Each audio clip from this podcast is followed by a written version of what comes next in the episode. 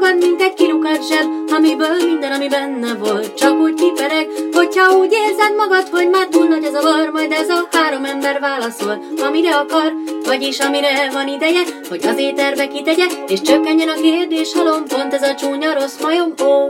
Szervusztok, drága hallgatók! Ez itt a Csúnya Rossz Majom Podcast 27. adása. Az még semmi, hogy a 27-es szám az osztható hárommal, de tudjátok, mivel osztható még a 27? Háromszor hárommal is. Oh. Ugyanis ez egy köb, ez a háromnak a köbe. Úgyhogy ennél jobban egész kevés számozható hárommal. Elképesztő, hogy megértük ezt is. Eljutottunk egy köbb számig. Én meg szeretném üdvözölni az összes 27 éves hallgatónkat.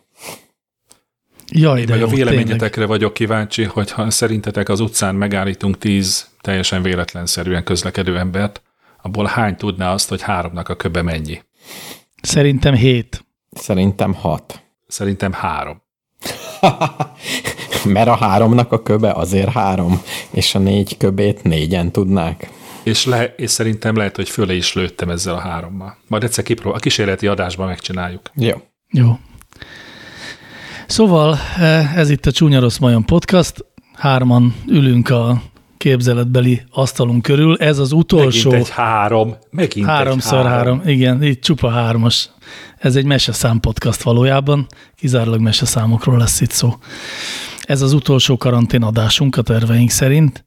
Eh, A jövő héttől visszatérünk a nem virtuális kerekasztalhoz, de most még ez utoljára egy képernyőn jöttünk csak össze. Mellettem látható téglalapban dr. Egri János doktor. Jó estét mindenkinek, szervusztok. Éljen. Az alattunk látható téglalapban Mr. Univerzum. Ilyen él. Éljen, éljen, éljen, éljen. És abban a téglalapban, amiben én látszom, ott pedig FX Mester beszél. Éljen. Köszönöm szépen.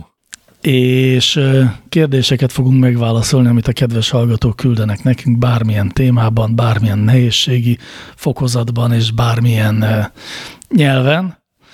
Egyébként, amit furcsa nyelveken küldenek, az Google Translate segítségével lefordítjuk. Ha ebből esetleg félreértések adódnának, az csak a kedves hallgatóság szórakozását szolgálja. De mielőtt az igazi kérdésekbe vágnánk, itt van egy félig szolgálati közlemény, félig mondjuk inkább úgy, hogy meta kérdés, amennyiben a podcast ajánlás eh, módszertanához csatlakozik, már pedig ugye mi kértük a múltkori adásban, hogy a kedves hallgatók ajánlják más kedves leendő hallgatóknak a Csúnya Rossz Majom podcastot, meg általában a podcast hallgatást. Ehhez kapcsolódik Isti kérdése, ami hosszabb, de azért meg kell, hogy hallgassátok, mielőtt válaszolnátok. Jó. Viszonylag régi podcast hallgató vagyok, és erre nekem tökéletes a gyári iOS-es podcast app. Viszont szeretnék ajánlani egy podcastot egy ismerősömnek, aki nem hallgat podcastokat, és nem Apple készüléke van. Milyen lejátszót ajánlanátok leginkább a Spotify-on kívül, ahol egy kezdő is elboldogul nem fizetős, könnyen kezelhető, és le is tudja tölteni az epizódokat, hogy ne kelljen a mobilnetet használni. Hát egyrészt az összes podcast hallgató app az letölti szerencsére Igen, a... ezt akartam mondani, hogy régen rossz az a podcast hallgató app, ami nem tudja letölteni az adásokat. Így van, szóval ez kipipálva, ezt mindegyik tudja. Hogyha olyat szeretnénk ajánlani, ami magyarul is tud, tehát ami magyar nyelven használható kezelőfelülettel rendelkezik, akkor ez a Podcast Addict nevű app, ami mind iOS-en, mind Androidon van, és azt hiszem ingyenes is, és magyar kezelőfelülete is van neki. Én az Overcastot használom. Ott van az Overcast, bár az Overcast az lényegében az iTunes-ra épül, ugye? Tehát az, az Overcaston az érhető el, ami az iTunes-on elérhető. Igen, ezt én Igen, igen. Igen, az direkt, direkt összeköttetésben állnak ők egymással. Van viszont a Pakitcast. Pakitcast. Elég angolosan mondtam? Nagyon Én szépen. pocketnek, én pocketnek mondtam volna. Zsebadás. Pakitcast, ami egykor fizetős volt, aztán egyszer csak valahogy véletlenül rájöttek, hogy az hiba volt pénzt kérni érte, és elkezdték gyorsan ingyen adni mindazoknak, akik korábban fizettek érte, és ezért aztán most ingyen van, és ez egy nagyon kényelmes podcast hallgató app. De egyébként az Androidnak a saját beépített Google Podcasts nevű applikációja is tökéletesen megfelel a célnak, tehát ugyanúgy, ahogy a gyári iOS podcast hallgató, ugyanúgy az Androidnak is van most már gyári apja. Az a különbség, hogy a többségére a telefonoknak nem telepítik előre, de amin elérhetők a Google Play szolgáltatások, oda egy mozdulattal le lehet tenni a podcastot. Én, ha nem az Overcastot használnám, akkor a Castboxot használnám, de nincsen benne az opciók között az, hogy megnövelhetem a betűméretet. Ezért én nem látom a feliratokat, így nem tudom használni. Tehát ezt jobban látó hallgatóinknak, hogy fiatalabb szemű hallgatóinknak ajánljuk a Castboxot. Az Overcastot meg azért szerettem meg, mert kiderült, hogy egyetlen egy ember csinálja, valami skandináv fejlesztő. És az ilyeneket szeretem. És Mr. Univerzum, a Szférák zenéje podcast appot használja? Megpróbáltam elsúnyogni a kérdést, hogy nehogy kiderüljön, hogy semmiféle podcast hallgató dolog nincs a mobilomon, és Spotify-on szoktam hallgatni, méghozzá számítógép segítségével a konyhában főzés közben. Ennyit tudok felmutatni. Hibátlan. Hibátlan megközelítés, tankönyvi esete annak, ahogy sokan hallgatják a podcastokat, én magam is szoktam ezt így kommunikálni, hogy például főzés közben nagyon jól lehet podcastot hallgatni. Én a vasalást szoktam ajánlani. Vasal? De ki vasal? Van, aki még nem vasal? Már nem vasal? Van. Mi vasalunk. Én tudok egy olyan négy tagú családról, ahol nem vasalnak lényegében évente kettőnél több alkalommal. De érdekes. Hm. Annál többen vasalnak máshol, szóval ajánlom én. Akkor esetleg tudnál egy ötödik családtagot küldeni ide vasalni? Aki csak vasal. Nem, nem, befogadjuk akkor már. Mi a vászon, a vászon zsebkendőket is vasaljuk. Az ágyneműt is vasaljuk. Az oknikat. Az oknikat nem, azon kívül minden mást igen. Mm. Papír zsebkendőt? Papír zsebkendőt azt nem vasaljuk. Jó, akkor szerintem minden rendben van. A WC papírt se vasaljuk. Ú, hát ez nagyon jó hír. Vasalnátok, azt érezném, hogy valamit rosszul csináltak az életben. De így nem. Rosszul olvastuk el a használati utat. Igen. Na, kezdjünk is bele, ne várassuk meg a kedves hallgatókat. Két villámkérdésünk van összesen, ezeket most gyorsan letudjuk, és aztán majd belemehetünk a nagy mélységekbe. Az első villámkérdés igazán egyszerű. Így szól. Itt az ideje, hogy egyértelműen el legyen döntve. Melyik a jobb, a Pepsi vagy a Coca-Cola? Hát a Coca-Cola. Mondjuk ki. Egyértelműen az a jobb, amelyik jobban nyomja a reklámját, és ez a Coca-Cola.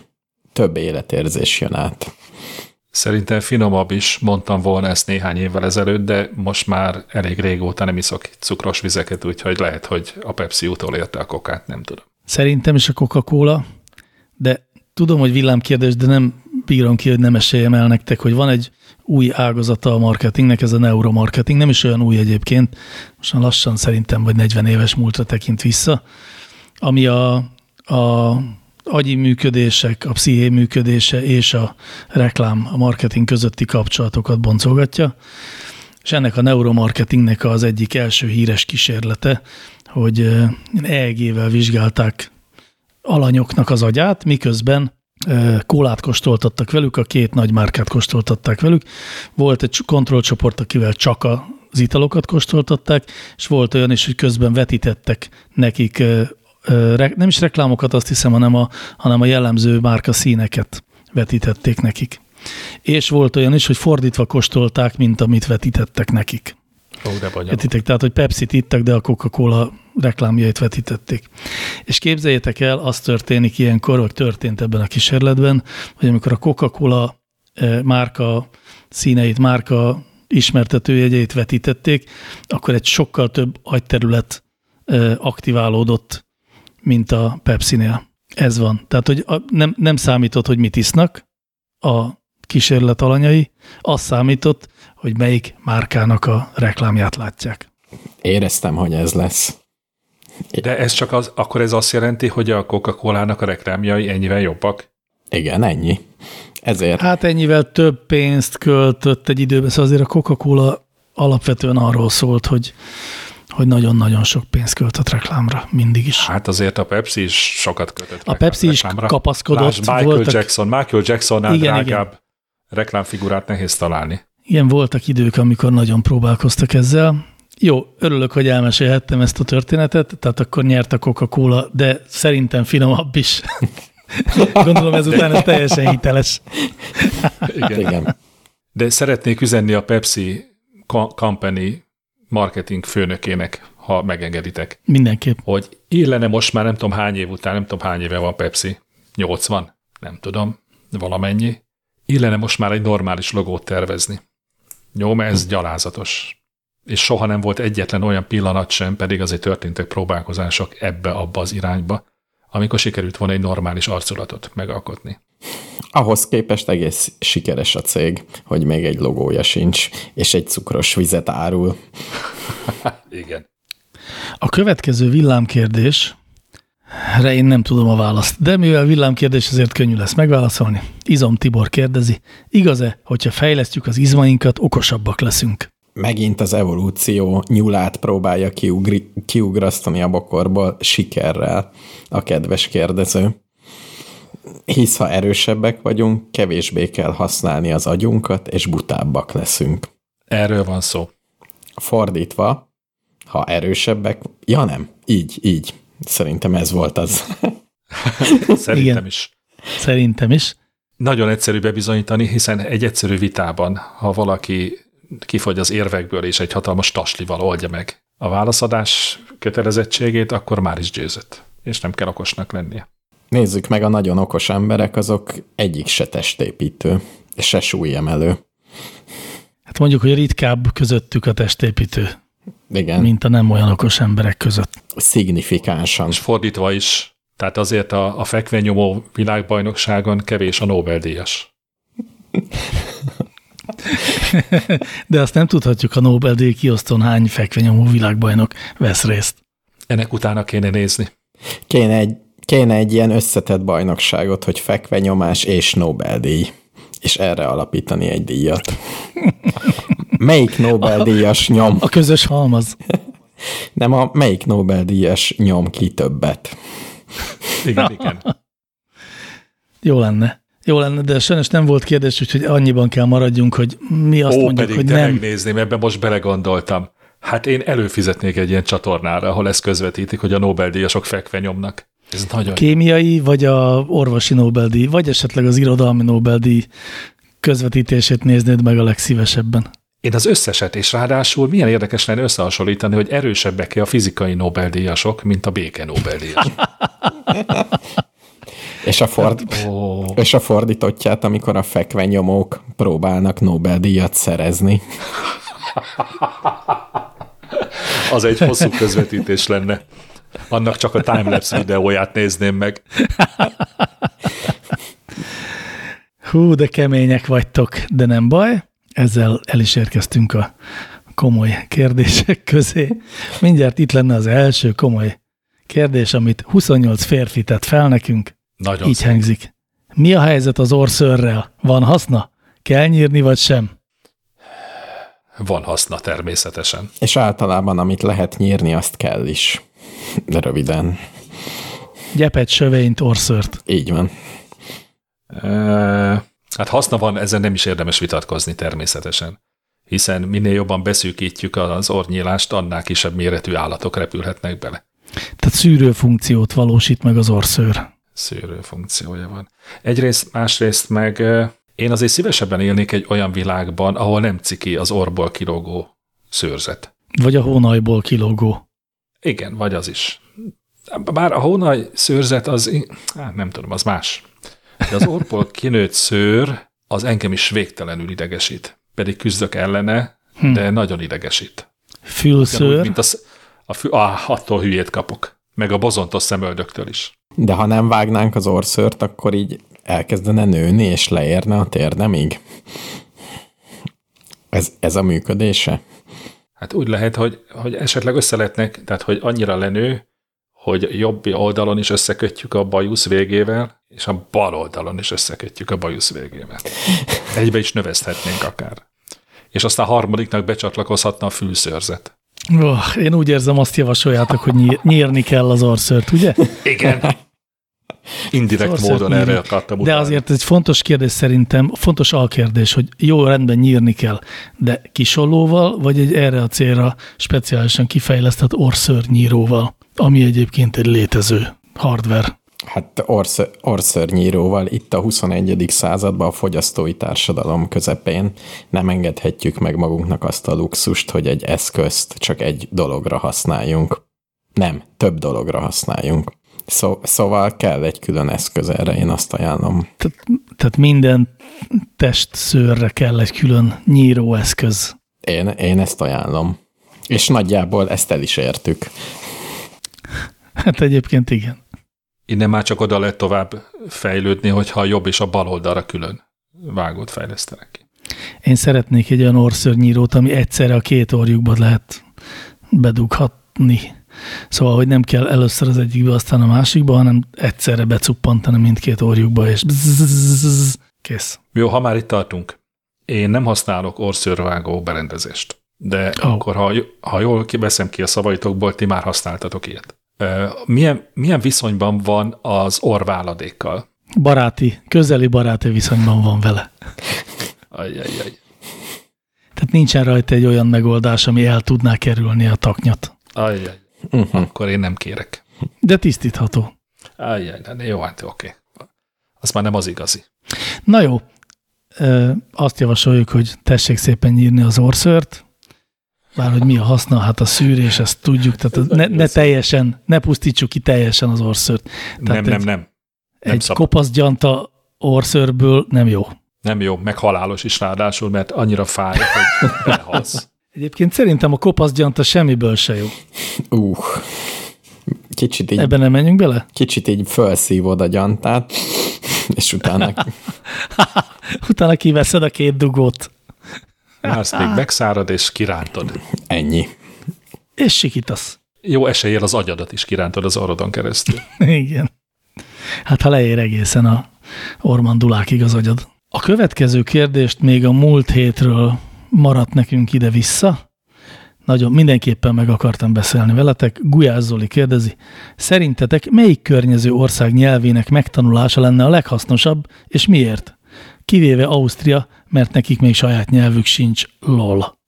Tehát a németet nem ér mondani, és akkor melyik környező ország nyelvét tanítatnátok meg mindenkivel leginkább? Hát nyilvánvalóan azt, ami szükséges ahhoz, hogy a legtöbb olyan emberrel tudjak beszélni, akivel angolul nem. Tehát meg kell nézni a környező országok népességét, meg kell nézni, hány százaléka nem beszél angolul, kiszámolni, hogy hány ember lesz, és ez alapján választani. Nagyon egyszerű különben a választás. És mi a megoldás? Ukrán. Ukrán. Egyértelműen az ukrán. Ott beszélnek a legkevesebben angolul, és ők vannak a legtöbben. 30 valahány millióan beszélnek ukránul. Akkor nem javasolhatnám már ehelyett az oroszt? Hát, Az majdnem olyan, mint az ukrán, megértik. Tehát, hogyha megérted az oroszt, akkor megérted az ukránt is. ha tágan nézzük, akkor nyilván, nyilván. Akkor egy nagy kulturális tömbnek a vezető nyelvét tanulod meg, azért mégiscsak eredetiben olvashatod Dostoyevskit, meg Tolstoyt, meg Akunyint. Én amúgy is az oroszra szavaztam volna. Ha lehet oroszt, akkor az abszolút a legjobb, mert van az orosznak egy nagy előnye, hogy a Szovjetunió idején mindenki volt orosz katona tőlünk keletre. És őket mind megtanították oroszul. Tehát az öreg férfiak egész jól beszéltek Kirgizisztánban például orosz, oroszul. Ja, és hogy ez még most is úgy érted, hogy a mostani öreg férfiak jól beszélnek A oroszul. mostani öreg férfiak jól beszélnek oroszul, a fiatalok jól beszélnek angolul, kettő közötti emberekkel nehéz szót érteni. De én meg nem tudok eltekinteni attól a ténytől, hogy Oroszország nem szomszédja Magyarországnak. Nem szomszédról, környező országról volt szó, hogy arról szólt a kérdés, Yeah. és akkor ez így végül is elcsusszan. De ha mondjuk csak szomszédosokat lehet választani, Hát, jó kérdés. Hát akkor ukrán. Én rájöttem egyébként, te ukránt mondasz, én csehet mondanék. én meg szlovákot. És te miért szlovákot? Nem tudom, az valahogyan szimpatikus nemzetnek tűnik nekem mostanában. Nem csak amiatt, amit adás kezdete előtt meséltem nektek, hanem már előtte is. Én szimpatizáltam a szlovák nemzettel. De Szlovákiában meg Csehországban lassan mindenki fog tudni angolul. Tehát ott mindenkivel tudsz úgy is kommunikálni, hogy nem kell tudnod ezt a nyelvet. Szerintem mindenkivel azért nem. De én nem is feltétlenül haszonelv, haszonelv alapján választanám, hanem szimpátia alapján. Tehát egy gesztusként tanulnám meg nyelvüket. Az biztos, hogy örömet szereznél egy szlovák ö, embernek, hogyha átmész és szlovákul kérdezel tőle valamit. Hát ebben biztos vagyok. Ahogy mi is nagyon megbecsülnénk, hogyha egy szlovák kollega átjönne ide, és magyarul kérdezne valamit. Én most nem olyan régen voltam egy hosszú hétvégén Szlovákiában, hát nyaralni, őszölni, és ott találkoztunk egy párral, amelynek a hölgytagja az magyar származású, tehát felvidéki volt, és magyarul beszélt, és a pasia az meg echte szlovák volt, és tök jól tudott magyarul, és kérdeztük, hogy hogy, hogy megtanult magyarul, és mondta, hogy hát gondolta, hogy ha a csaj a magyar, akkor megtanul magyarul, és egy év alatt lényegében tökéletesen megtanult magyarul. Na hát azt én nem hiszem. Úgy tűnt, mintha tájszólással beszélné a magyart, de nyelvtanilag nem bukott le egyszer se. Nagyon meglepődtünk. És a semmiből nem volt semmi magyar rokona a faluban? S így, sem, nem, nem faluból jött, hanem valami szlovák nagyvárosból. Uh-huh. Igen. Én lehet, hogy holnap elkezdek szlovákul tanulni. Én meg oroszul. Én már úgy is tanultam nagyon sokat oroszul, nekem csak fel kéne eleveníteni. De oroszul tudunk. Hát sajnos nem, egy szót se. Illetve, de egy csomó szót tudok, de nem tudom semmire használni, és ez olyan rossz. Én meg románul tanulok mégiscsak. Az a leghasznosabb. Mert sokkal többet járok Romániába, mint Ukrajnába.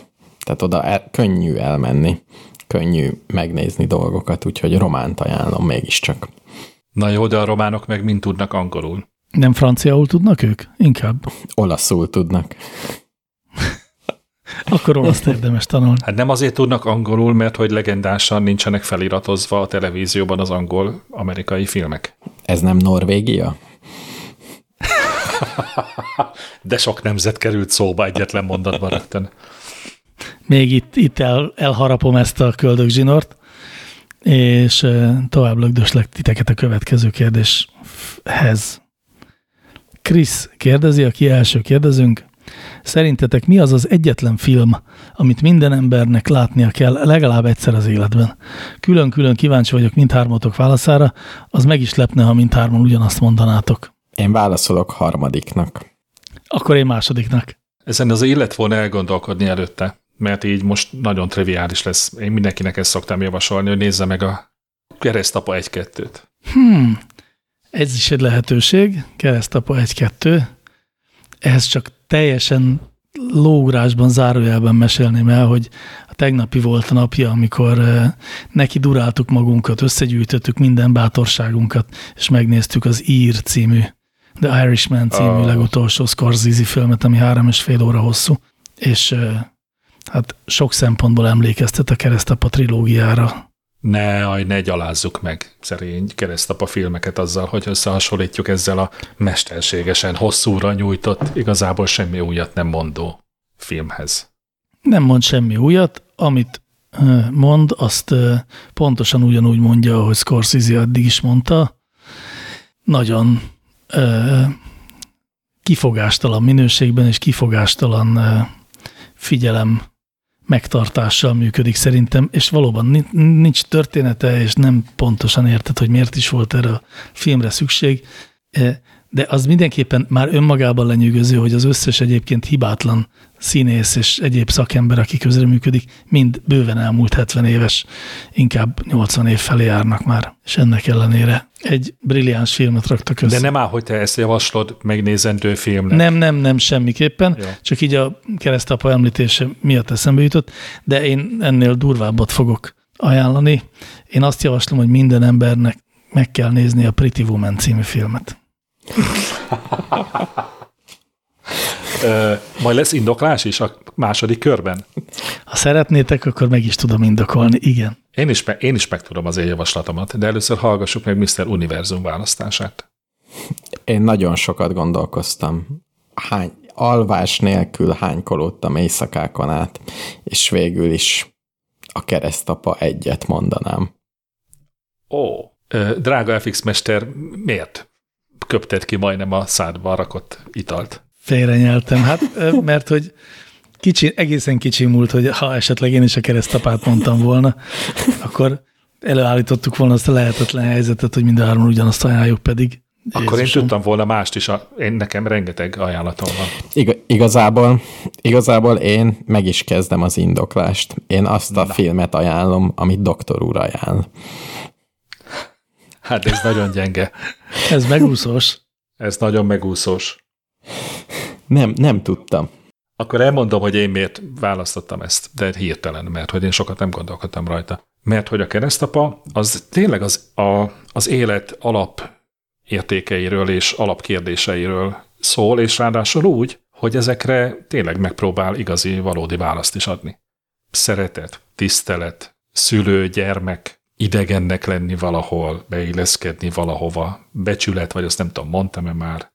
És még számtalan ilyen, ilyen univerzális emberi értékről szól ez a film. Túl azon persze, hogy van cselekménye is, ami kiváló. Nagyon figyeltem a felsorolásodra, és rájöttem, hogy én pontosan ugyanezek miatt ajánlottam a Pretty woman hiszen az ugyanezekről az értékekről szól, de tényleg egyébként. És ugyanazon a színvonalon? Hát nézd, a Pretty Woman egy sokkal rövidebb film, úgyhogy kénytelen egy kicsit jobban sűríteni a mondani valóját. Értem. Tehát ha, ha a Pretty Woman rendezőjének és írójának elegendő időt adtak volna, akkor igazából ők is a keresztapa egy-kettőt írták volna meg. Igen, lehet. Tehát mondhatjuk, a keresztapa egy-kettőnek a zanzásított változata a Pretty Woman. Hát mondhatjuk, de azért ez butaság lenne, ha ezt mondanánk. Mondani mondhatjuk, de nem, nem hiszem. A Pretty woman én azért ajánlom, eh, mert mindenképpen egy eh, olyan filmet akartam ajánlani, amit a, a szórakoztató ipar egyik csúcs teljesítményének tartok, és egyébként, tehát hogy nem egy, nem egy ilyen nagyon mély elgondolkodtató, megrendítő filmet, hanem egy könnyű szórakoztató filmet, ami szerelmes, meg, meg fejlődés történetes, és ebben minden van, sok fejlődés, meg, meg sok szerelem, meg sok büszkeség, meg egyébként apa-fiú viszony, meg becsület. Szóval, hogy fontos értékek vannak benne, a Pretty Woman című filmet körülbelül 476 ezerszer forgatta le Hollywood az elmúlt 50 évben. Miért pont ez? Hát nézd, biztos ez szentségföttörésnek fogod gondolni, de a keresztapát is pont annyiszor forgatták le, legfeljebb nem, nem, nem jó minőségben. Nem, nem, nem, nem. Ennyire de. átfogó, ennyire nem, nem, nem. Mondj egyet. Nem tudok mondani fejből egyet se. A maga Scorsese ugye egy csomószor leforgatta ugyanezt a filmet. Hát csak nem sikerült neki. Szándéka meg volt rá, de egyébként nem sikerült neki. Egyébként meg Scorsese nem sok ilyen filmet csinált. Akkor már sokkal inkább a taxisofőrt javasolnám, hogy a Scorsese filmet kéne muszáj lenne javasolni. Nem muszáj. Ami teljesen másról szól. Lehet mást is. De közben gondolkodtam, én még a Picasso kalandjait is tudnám javasolni, hogyha ne, ha nem szabadna. Mert az is az élet nagy kérdéseiről szól. És az ráadásul az általad olyannyira szeretett szórakoztató formában. Igen, bár én mostanában megpróbáltam megnézni egyszer a Picasso kalandjait, és e, nem így, sikerült? E, hát nem. Azt a mindenit. Nekem. Nem, valahogy nem volt annyira, nem is, nem is az, hogy nem volt annyira szórakoztató, hanem hogy olyan avitnak tűnt. Hát nem egy kicsit. De akkor én mondok még egy filmet, amit Igen egy kevésbé ismert film, nem is egy, ez is egy alapvetően egy hollywoodi film egyébként, tehát semmiképpen arra nagyon vigyázok, hogy ne, ne mondjak úgynevezett szerzői vagy művészfilmet. Az angol címe az, hogy The Man from Earth, a magyar címe azt hiszem az, hogy az őslakó, vagy valami ilyesmi. És egy amerikai ilyen kertvárosi házban ugye kertvároson kívüli házban egy szolid összejövetel, egy tanszéki búcsúbuli, ahol az egyik tanszéki professzor elhagyja a tanszéket, egy másik városba költözik, hogy ott folytassa az egyetemi oktatói karrierjét, és erről a tanszéki buliról szól ez a film. Lényegében kamaradráma, mindenki, csak ott van a bulin, és beszélgetnek egymással az emberek.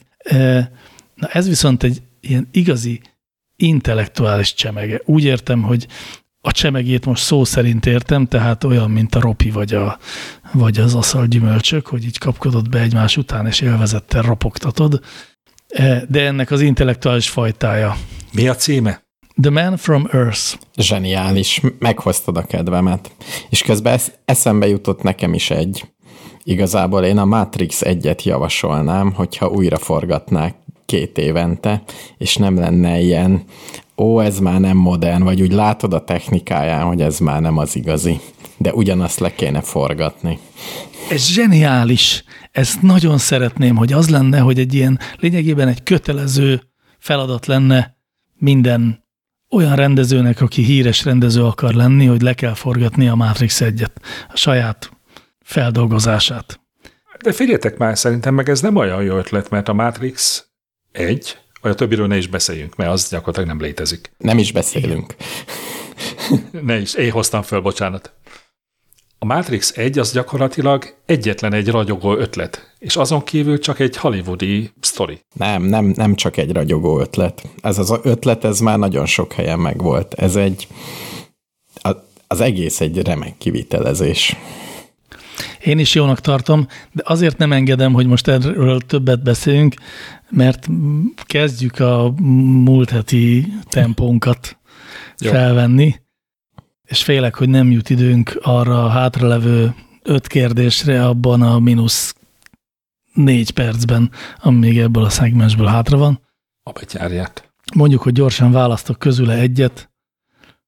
Hú, de nehéz, mindegyik, mindegyik tíz perces kérdés. Nem baj. Akkor ólompumpa kérdését fogom feltenni, ami így hangzik. Mi a véleményetek a női kvótáról? Például egy országgyűlés összetételét meghatározhatja-e? Nagyon szép, nagyon szép. FX Mester mosolyog. Most erre komolyan kell válaszolni? Mi a terv? Igen. Szerintem igen. Igen. Játsszuk, hogy ez komoly kérdés.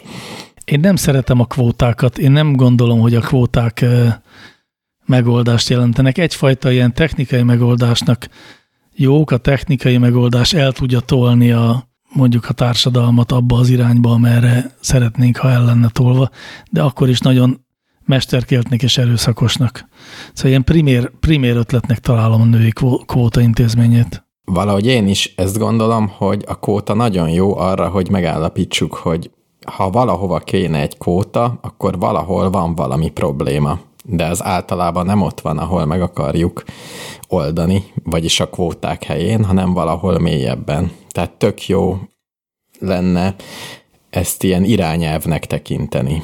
Jó, csak az irányelvet nem veszi senki komolyan, tehát ha egy rendes országban egy irányelvet komolyan vennénk, akkor tök jó lenne ezt meghatározni, és kikutatni az okokat, hogy miért. Miért tartunk itt.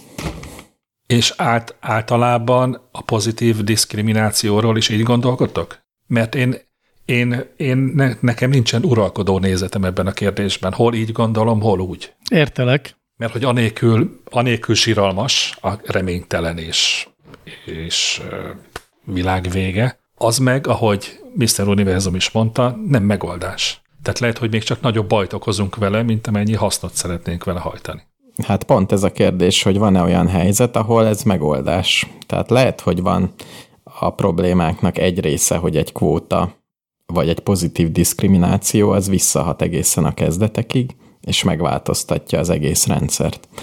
De szerintem ez a kisebbség. De hát, hogyha azt mondják, nem is tudom, melyik országban van az, ahol a parlamenti képviselők felének nőnek kell lenni, valamelyik, gondolom valamelyik skandináv országról van szó, melyik másik, hogy ez nem indukálja-e azt, hogy akkor a nők nagyobb perspektívát látnak abban, hogy ezt a pályát válasszák, tehát hogy ennek tanuljanak, ennek képezzék magukat, vagy pont az ellenkező hatást éri el, hogy sült bolondok kerülnek be a döntéshozásba, és ostobaságokat fognak dönteni. Ez a kettő egymás mellett is létezhet. Tehát egyrészt a kvóta miatt értelemszerűen bekerülhetnek sült bolondok is, mert valakivel muszáj feltölteni azt a, azt a létszámot. Másfelől ettől persze még pontosan az a, azt az elméleti célját elérheti, hogy e, felhívja a figyelmet arra, hogy igen, igen, lányom, te is lehetsz parlamenti képviselő, vagy miniszterelnök. Végülis ebből a szempontból a kvóta az egy tök jó dolog, mert valaki kimondja, hogy ez a cél nekünk fontos. És annyira fontos, hogy még egy nem teljesen jó megoldást is bevállalunk érte. Ez tényleg egy bonyolult kérdés. Például a, a roma gyerekek oktatásában volt olyan időszak, hát most meg nem tudnám mondani, hogy ez pontosan melyik volt, ahol a szegregáció volt a progresszív. Tehát, hogy azért tanítjuk őket külön egybegyűjtve, mert akkor így nem maradnak le a náluk jobb képes, nem jobb képességű, hanem előrébb járó magyar iskolatársaiktól. Hát jobb lehetőségű. Igen, és ezért aztán őket így zárkóztatjuk föl, most meg már azért elég régóta a deszegregáció az ultramenő. Nem, bonyolult kérdés ez. Bonyolult kérdés ez, de nem is azért tették fel nekünk, mert olyan egyszerű lenne, hiszen ránk számítanak ennek a bonyolult kérdésnek a Gordiuszi elintézés módjában. Hát de ezt próbálom elmakogni, hogy bárcsak olyan kérdés lenne ez is, mint hogy melyik zene jó és melyik rossz. De, de erre nem tudok ilyen határozott választ Én akkor maradok annál az én válaszomnál, hogy szerintem ne legyen női kvóta, keressünk más eszközöket arra, hogy egy, egy nem kellőképpen reprezentált többséget reprezentációhoz juttassunk. Én azon vagyok, hogy legyen kvóta, mert ez egy elég erős felkiáltójel, hogy itt teendőnk van. Jó. Én csak azt mondom, hogy legyen kvóta, de ne női kvóta legyen, hanem mondjuk IQ kvóta. Vagy férfi kvóta. Nem, hát én mindenképp szeretném elkerülni az összes eszközt bevetve, hogy ostoba és vagy önző emberek döntsenek helyettem. Akkor már sokkal inkább nők. Ez milyen szarmondat volt. Legalábbis hát, veszélyes. Bizony. Veszélyes. Nem volt szarmondat, egy szexista mondat volt. Nem, ezt vissza is vonom, ez csak nem tudom, kicsúszott a számon, ezt soha nem gondolnám így.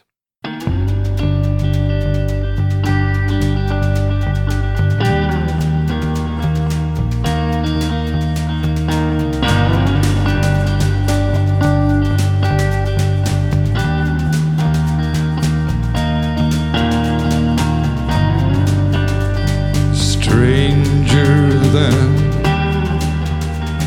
kindness. bottled light from hotels, spilling everything. Wet hand from the volcano it sobers your skin.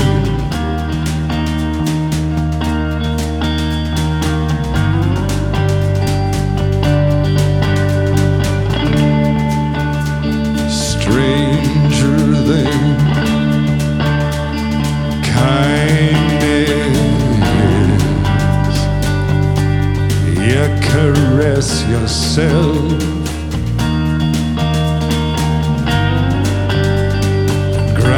of cold bones below. Your map of desire.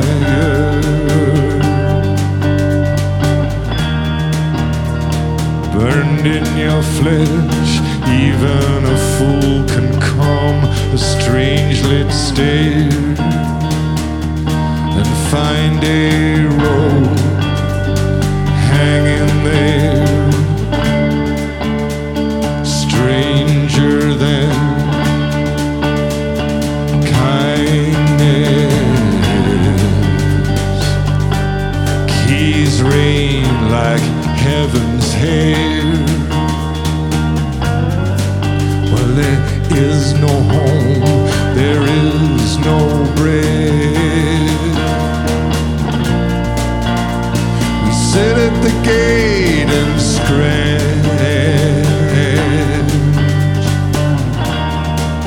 Well, the gaunt fruit of passion, it dies in the light.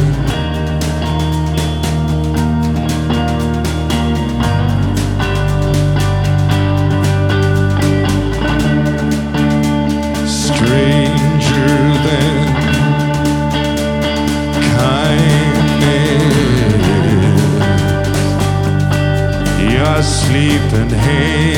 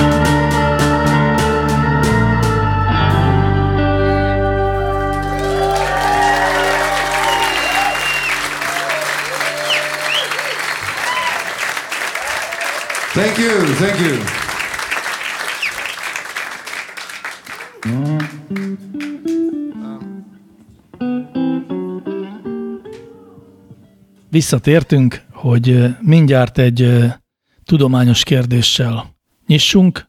Zombori kérdezte első kérdezőként.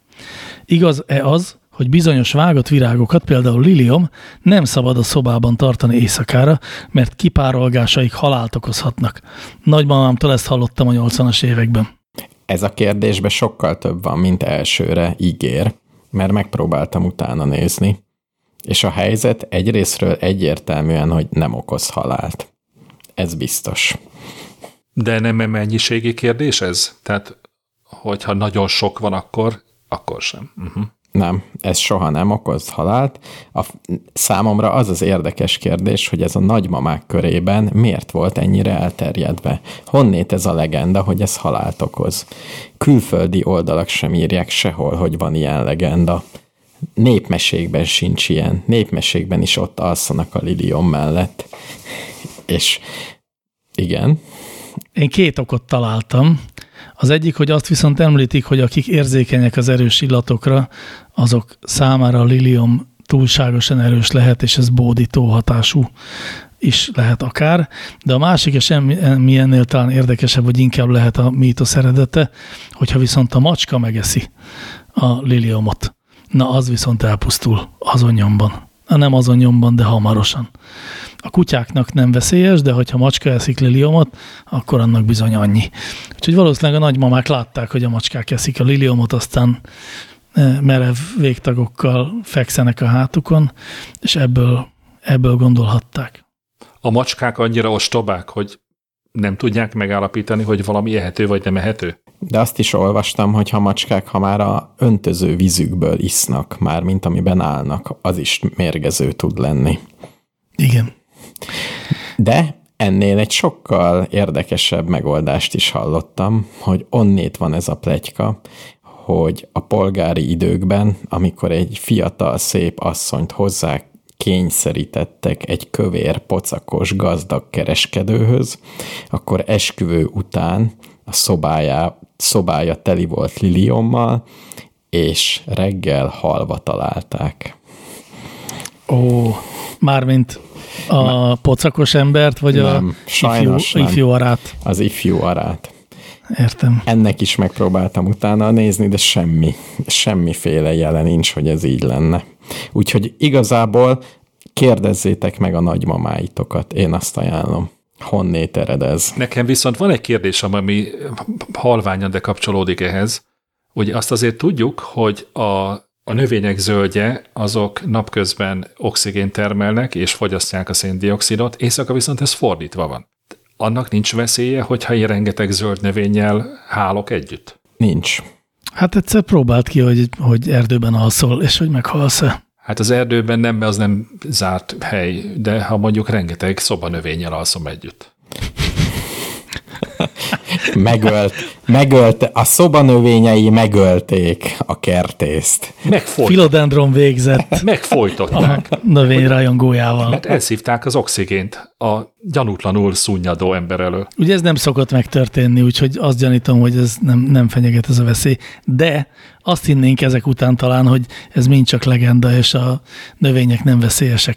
Elmondjam nektek, hogy az ismert dísz- és szobanövényeink közül mik a legmérgezőbbek? Na mik? Ha megesszük őket, vagy hogyha belélegezzük. Hát nem, belélegzésre egyik sem e, ér el komoly hatást, de például van egy növény, egy ismert dísznövény, aminek minden egyes darabkája része e, nagyon mérgező, nem is kicsit, ez a leander. Oh, Szára, levele, virága, mindene nagyon.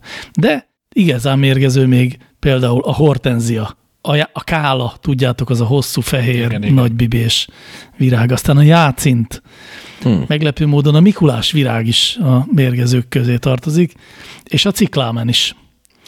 Úgyhogy tulajdonképpen egyfajta alapja lehet mégiscsak a, a legendának, hogy igenis vannak olyan közismert virágaink, amelyek eh, mérgezőek, de nem a gőzeik belélegzése által ölnek, hanem ha elnyalogatjuk a levelüket.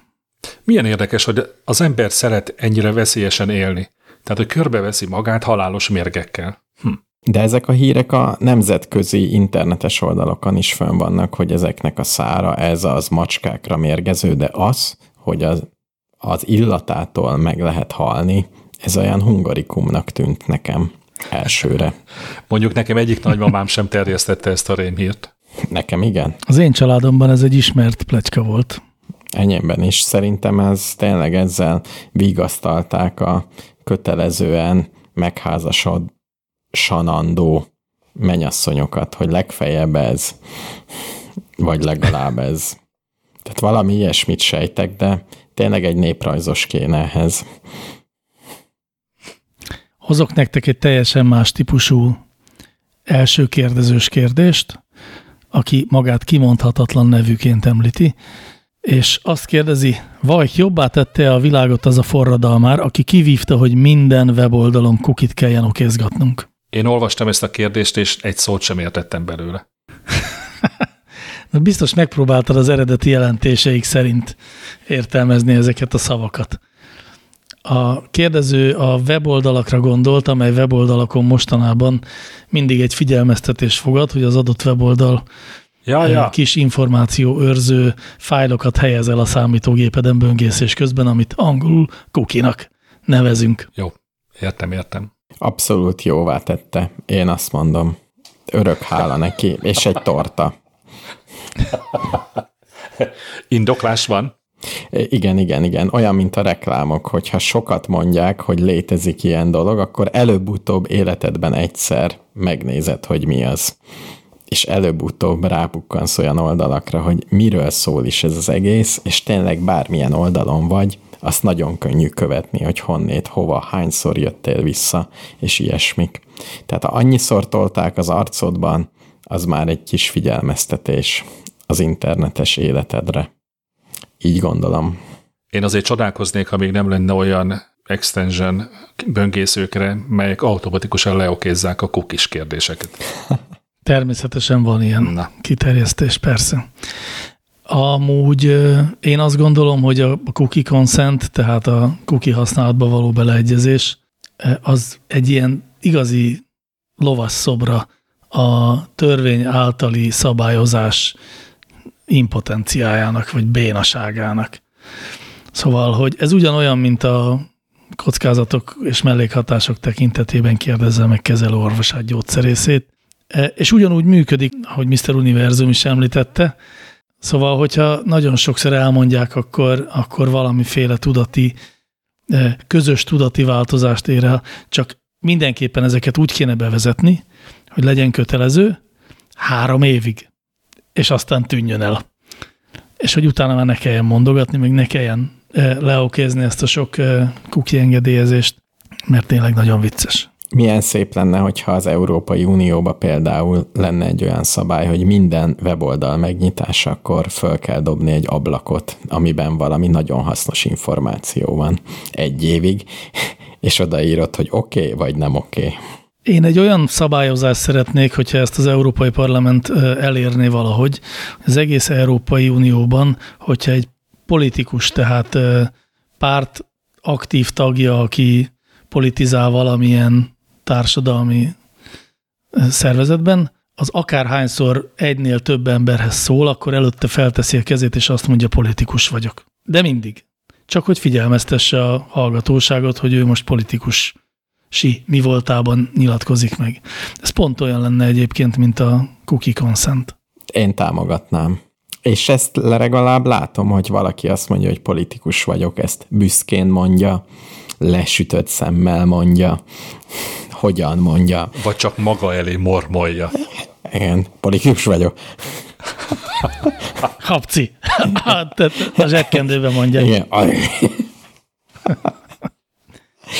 E, igen. Ez zseniális ötlet. Én ezért fizetnék. Ezért én is fizetnék, de a bevezetéséért csak aztán utána azért fizetnék, hogy egy ilyen, egy ilyen 10 perces compilation legyen a YouTube-on, ahogy lehurrogják ezeket az embereket. Jó van, tudjuk, tudjuk, hagyja már. Nagyon szép, nagyon szép. Szóval, hogy a kérdésre is válaszoljunk, nem, nem tette jobbá a világot. Ez ügyetlen, ügyetlen nekiveselkedés volt. Igazán olyanok készítették ezt a szabályozást, akik nem nagyon értették, hogy az internet hogyan is működik. Egy kísérletnek jó. Ha már ilyen tech témákban vagyunk, akkor felteszem Sára kérdését is, aki azt kérdezte tőlünk, hogy kik azok a biohackerek, hogyan kell őket elképzelni. Erre én azt hiszem, hogy sok csillagot paprikát adtam, mert én is kíváncsi vagyok a válaszra. Én megnéztem, volt Magyarországon egy keto és biohacker konferencia, melyben volt egy beszélgetés, melyet végignéztem. És hogy néztek ki ott a biohackerek? Kigyúrt emberek voltak általában. De figyeljetek már a hackerek, tehát a, a hackerek között a biohackerek azok, akik semmiféle ilyen mesterséges anyagot nem tartalmaznak. Tehát mitől, mitől bio? Biológiai tárgyú hekkeléseket visznek véghez. Tehát mit tudom én, hogy meghekkelnek egy répát? Például, igen. De tényleg. Igen, bejutnak a répába. És ott bent mindenféle módosításokat érnek el, amivel azt érik el, hogy végül övék, övék lesz a répa összes pénze. Ak- akkor a holland kertészek, ők biohackerek voltak, amikor a királynő tiszteletére narancssárga répát fejlesztettek ki. Abszolút. Szerintem az egész De pontosan holland, ez a definíció. Az egész holland kertészet az biohackerség. Igen. Igen. De tényleg ez a, a hacking kifejezésnek, tényleg ez. A hacking kifejezésnek tudjátok az eredetét egyébként, a hacker, hogy kik voltak az első hackerek? Nem. Én tudtam, de elfelejtettem.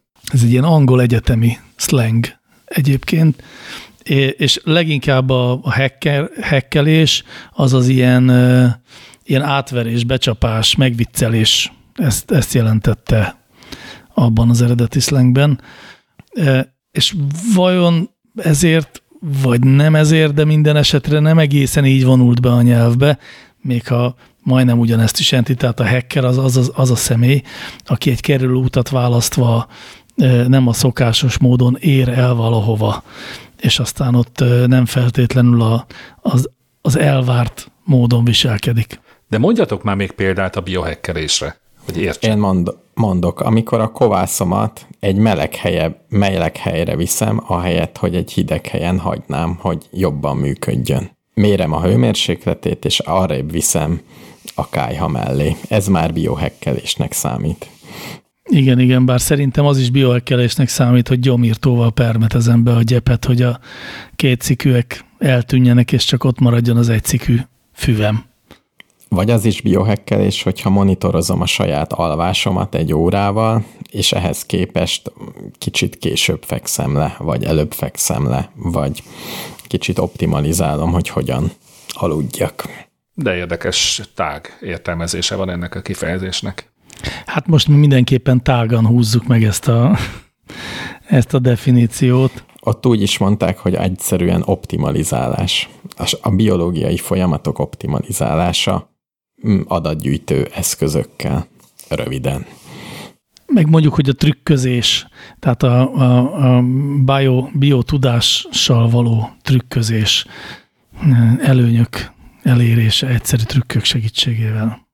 Valami ilyesmi a biohacker. És hogy hogy kell őket elképzelni, mert ezt is kérdezte Sára, hát ez szabadon választott. Én például mindegyik biohackert ilyen eh, kantáros, nadrágos, hátán ásót cipelő bölcsésznek képzelem el. De valószínűleg a valóságban nem így néznek ki. Ja, van rajtuk, az biztos, hogy van rajtuk a biohazard jel. Én láttam biohackereket, úgyhogy tudom, hogy néznek ki. Kigyúrt uh, emberek, röviden. Kicsit fölnyírt hajjal. Aha. Biztos, hogy ugyanazt a konferenciát nézted? Igen, meg azt Érdekes, hiszem, mert én meg úgy képzeltem el a biohackereket, persze úgy, hogy nem tudtam, hogy kik ők, mint a kisvakondot a, kisvakondot a nadrágjában. Akkor ugyanazt, Igen. akkor mi ugyanúgy Igen, képzeljük el a biohackereket. Jó, Nagyon jó. engedek, a biohackernek mindig kantáros nadrágja van. Jó, jó, akkor legyen az, hogy a biohackerek kigyúrt vakondok. Kok. Legalábbis így kell őket elképzelni. A következő kérdés, nem tudom, hogy hosszú vagy rövid kérdés, de szerintem érdemes röviden megválaszolni. Így szól, szerintetek az elektromos meghajtású autóké a jövő? 5-15 éves távlatban. Vagy jön valamilyen másik üzemanyag, ami lenyomja az elektromos meghajtást? 5-15 év. Igen. Igen, Hogy mármint, hogy az elektromos autóké a jövő. igen. Én is, igen. Én is így gondolom. Ezen, ebben az időtávban nem fog jönni egy másik meghajtás. Fog jönni, mert biztos itt lesz a, a hidrogénüzem, meg a, meg a fúziós atomreaktor, de az 5-15 év múlva még nem lesz bevethető állapotban, főleg úgy, hogy mindenki az elektromos hajtást fogja kutatni a következő 10 évben. Nem születik minden évben Elon Musk. De szerintem azért nem lesz 5-15 éven belül, már hívjuk inkább 15-nek, 15 éven belül egy teljesen új paradigma, mert hogy az ember, az emberiség tudós része ne tudna kitalálni valami még ennél is sokkal jobbat, hanem mert hogy a tehetetlensége a, az ezt alkalmazó, mit tudom én, gazdaságnak azt tartja a sinen, ezt az egészet.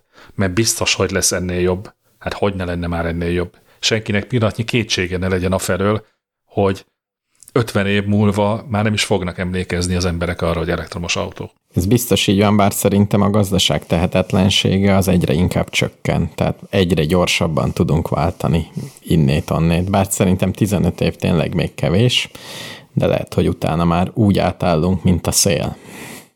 Igen, ez a lényeg, az idő rövidsége. Láttunk egy-két technológiát az elmúlt pár évtizedben, amik eh, nem értek még ilyen hosszú időszakokat, de ezek eh, kis technológiai apróságok voltak, szóval ilyen koncepcióváltások, vagy koncepciók azok eh, soha nem haltak ki teljesen ilyen rövid idő alatt. Mondjuk, ha föltalálnának valahol valamit, és pont az előbb említett Elon Musk rákapna, neki 15 év elég lenne, hogy beszerelje a Teslákba. Arra igen, de hogy ezt elterjessze világméretű eh, mozgalommá dagályosíts, vagy terebélyesíts, arra nem. Hiszen maga a Tesla is egy tizen kevés éves történet már most, és most arra mondhatjuk azt, hogy érz, ér, érezni a hatását. Pont ezt akartam kérdezni, hogy mikor jelent meg az első elektromos autó, és ahhoz képest hol járunk. Hú, hú, hát ez nagyon, nagyon messzire visz ez a kérdés. Az első elektromos autó az egy kicsit az első benzines autó előtt. Jó, Igen, ezt, jelent meg. ezt, ezt, ezt tudtam, éreztem legalábbis. Először ezzel próbálkoztak. Igen. A szekér után az elektromos autó jött, és csak utána jött a robbanó motor. Jó, gőz, gőzautó lesz. Ha lesz valami gőzautó, megvannak az alapok. Hát, ahogy egyébként az atomreaktor is egy gőz, gőzmeghajtású gép, úgy természetesen lehet, igen, egy, egy fúziós reaktorral is gőzt termelni, hőt termelni, azzal gőzt termelni, azzal meghajtani az autót. De lehet, hogy pont az erőátvitel terén lesz egy akkora forradalom, amit el sem tudunk képzelni most. Mert elég kis hatékonysági fokkal üzemelnek azért ezek a berendezések. Vagy a kereket cserélik le valami másra. Na például háromszögre, vagy valami ilyesmi. A má- Akkor a mágnesezhető aszfalttal és az a fölöttre lebegő autókkal nem is jövök elő. Na majd megnézzük a kísérleti adásban. Mi Ki lett. kéne próbálni egy-két dolgot nekünk is. Hát, ha eszünkbe jut valami jobb. Addig is, amíg erre sor kerül, akkor hozok ide még egy tudományos kérdést, ami hát e, olyan kérdés, ami egy valójában egy kérdésnek álcázott zúgolódás Ó, azokat imádom. És akkor szépen, szépen fogalmaztam. Miért akar az emberiség a világűrbe fellőni mindenféle gépezetet, ami sosem fog visszatérni, és űrszemét lesz belőle, meg a marson növényt termeszteni? Miért akarnak mindent megfertőzni, bepiszkítani? Miért olyan nehéz elviselni, hogy egy bizonyos hatósugárig érünk, onnantúl a távcsövekkel lehet kinézni, meg mondjuk fényüzeneteket küldeni? Nagy a baj. Buták a hallgatók. Legalábbis egy részük. Nem, a hallgatók nem buták. Csak butákat és kérdeznek. ez a hallgató sem buta, hanem szerintem ő egy nagymama. Nagymama. Mm. Egy nagymama, ez zsörtölődő nagymama. Akkor viszont nagyobb tisztelettel beszélek. Ez, ez, erre akartalak Jó. rávezetni finoman. Ha ha másokunk nem lenne arra, hogy mindenféle dolgot kilövöldözzünk az űrbe, csak ez az egy ma az is elég lenne, hogy előbb-utóbb el kell hagynunk a Földet. Csak szólok előre. Ennyi, hogy valahogy elő kell készíteni azt a pillanatot, amikor lelépünk innen, mert túl sokan lettünk, és minket már nem tud minnyájunkat eltartani a föld. És jól láthatóan egészen kivételesen lassan halad ez a típusú hódítás, és látva a, a hódítás ütemét, hát tényleg nem késő elkezdeni most. Vagy lehet, hogy már most késő. Meglepően drága dolog ez az űrkutatás. Ezt tudjátok egyébként, hogy melyik a világ, világ legdrágábban kifejlesztett gépezete? Várjál. Én szerintem az a fúziós reaktor, amit most éppen varrogatnak. És azt mondják, hogy nem lesz jó semmire. Akkor viszont az űrhajó. Nem, ennél egy konkrétabb eszközre gondolok, de elárulom, ez a nemzetközi űrállomás. Ó, oh, Valam, van valami szám, hogy kilogramjai, minden kilogramja 150 milliárd dollárba került. azt, arra én mindig úgy néztem, mint a emberiség, a mérnöki csúcs teljesítményre. Zseniális ez a dolog. Én meg sose értettem, hogy de miért? Igen, én pont ezt akartam mondani, hogy oké, okay, még az elején még érdekes volt, hogy ott kerül Zárt valami. dobozomban van levegő. El nem tudom képzelni azt a 3D modellt, azt a számítógépet, ami tudja futtatni ezt a 3D modellt, amin minden rajta van, és minden egyes alkatrésze hányszor volt tesztelve, melynek minden jegyzőkönyve előkereshető. Zseniális, hogy ez így összeáll. Hát igen, meg azért azt hiszem, hogy az van, hogy, a, hogy a, az egész emberiség teljes mérnöki tudománya az, az mind olyan környezeti feltételekre van felkészülve, ami az űrben nem elérhető. Tehát, hogy egy teljesen másik ö, koordinátorrendszerben kellett megvalósítani az olyan alapvető dolgokat, mint nem tudom, a kerék meg a porszívó. Hogy két nagyon alapvető dolgot mondjak. Hát meg egyet csináltak belőle. Egyet csinálni úgy, hogy működjön, az nagyon nehéz. Igen. Mármint az elsőt. De azért a nemzetközi űrállomásnak a hasznáról ma már szerintem megoszlanak a tudós vélemények. Tehát mi a funkciója még a mai napig a nemzetközi űrállomásnak? Túl azon, hogy az ott szolgáltat teljesítő űrhajós újabb csúcsot döntsön. Ott lehet, ott lehet kísérletezni az űrben elvégzendő kísérletekkel. De már mindent kipróbáltak. Sajnos nem. Tehát te úgy tudod, hogy már csak ismételgetik a régi kísérleteket? Én úgy tudom, hogy talán még csak a szülés nem volt az űrben. Meg szex. Bár azt hiszem szex volt. Volt szex. É, volt szex? Volt, igen. Szovjet, szovjet űrhajósok kipróbálták. Csak kísérleti célral. Ők is egy kísérleti adást terveztek, és annak a keretében. és fiúk voltak, vagy fiú-lány? Én úgy tudom, hogy fiú-lány. A fiú-fiúról nem tudom, azt lehet, hogy ezt nem a szovjetek eh, ha valósították meg, mert ott abból csúnya pártfegyelmi lett volna talán. Ez igaz. Szóval azért, na, de hogy jó, biztos van még valami funkciója ennek az űrállomásnak, de azért, ha én egy, egy messzeségből érkező idegen lény lennék, és megnézném, hogy a földbolygón élő élőlények milyen messzire jutottak az űrben, és azt látnám, hogy a földbolygó átmérőjéhez képest hát gyakorlatilag egy gyűszűnyi távolságra keringetnek egy űrállomást, és erről gondolják azt, hogy ez a mérnöki teljesítmény csúcs teljesítménye, akkor lehet, hogy megmosolyognám az emberiséget. Igen, de akkor nem lennél tudatában annak, hogy még mennyi mindent lövöldöztünk szerte szél, amit hallgatunk egyébként pont, hogy nehezményez. Mert azért, ha, érted, ha más nem veszünk, csak a GPS, meg a Galileo, meg a e, hú, de kínos, hogy nem jut eszembe az orosz műhold, vagy GPS-nek a neve. Jézusom. Valamilyen szát biztos, nem? GLONASS. Ah, tehát nem Na. szát. Lonasz. Nem szat, nem szat, Ez GLONASS. nekem soha nem jutott volna eszembe, mert nem ismertem ezt a szót. Az az orosz GPS. De hogy, tehát, hogy itt van például a Musk, ha már az emlegettük az előbb, a Musknak a, ez az új oh. ötlete, a Starlink, amivel ugye 60 ezer műholdat kíván kijuttatni, mikroműholdakat, oké, okay, de akkor is. De ne keverjük össze a dolgokat. Ez nem a világűr meghódítása. Ennek semmi Az köze nem. hozzá. A Annak világűr sem. meghódítása Abban az a két, hogy hívják azt a kettőt, a Pioneer 1 és a Pioneer 2? Hát például. Hát amely, több is volt. nem, hát amik a legmesszebb jutottak már a Földtől, meg a Kuiper öv szélén járnak már. Egyébként kedvencem, hogy a Pioneer 2 az megelőzte a Pioneer 1-et. Semmi kézzelfogható bizonyíték, jobb bizonyítékot nem tudnék mondani arra, hogy miért érdemes bízni abban, hogy a, a tudomány az nagyon sok kérdést, olyan kérdéseket fog megoldani, és olyan végtelenül egyszerű módon, amiről mi ma még csak álmodni sem tudunk. Egymástól nem nagy időtávolságra fellőtt két ilyen nagy. Hogy hívják ezt, mondjátok már, milyenek az eszköznek a neve?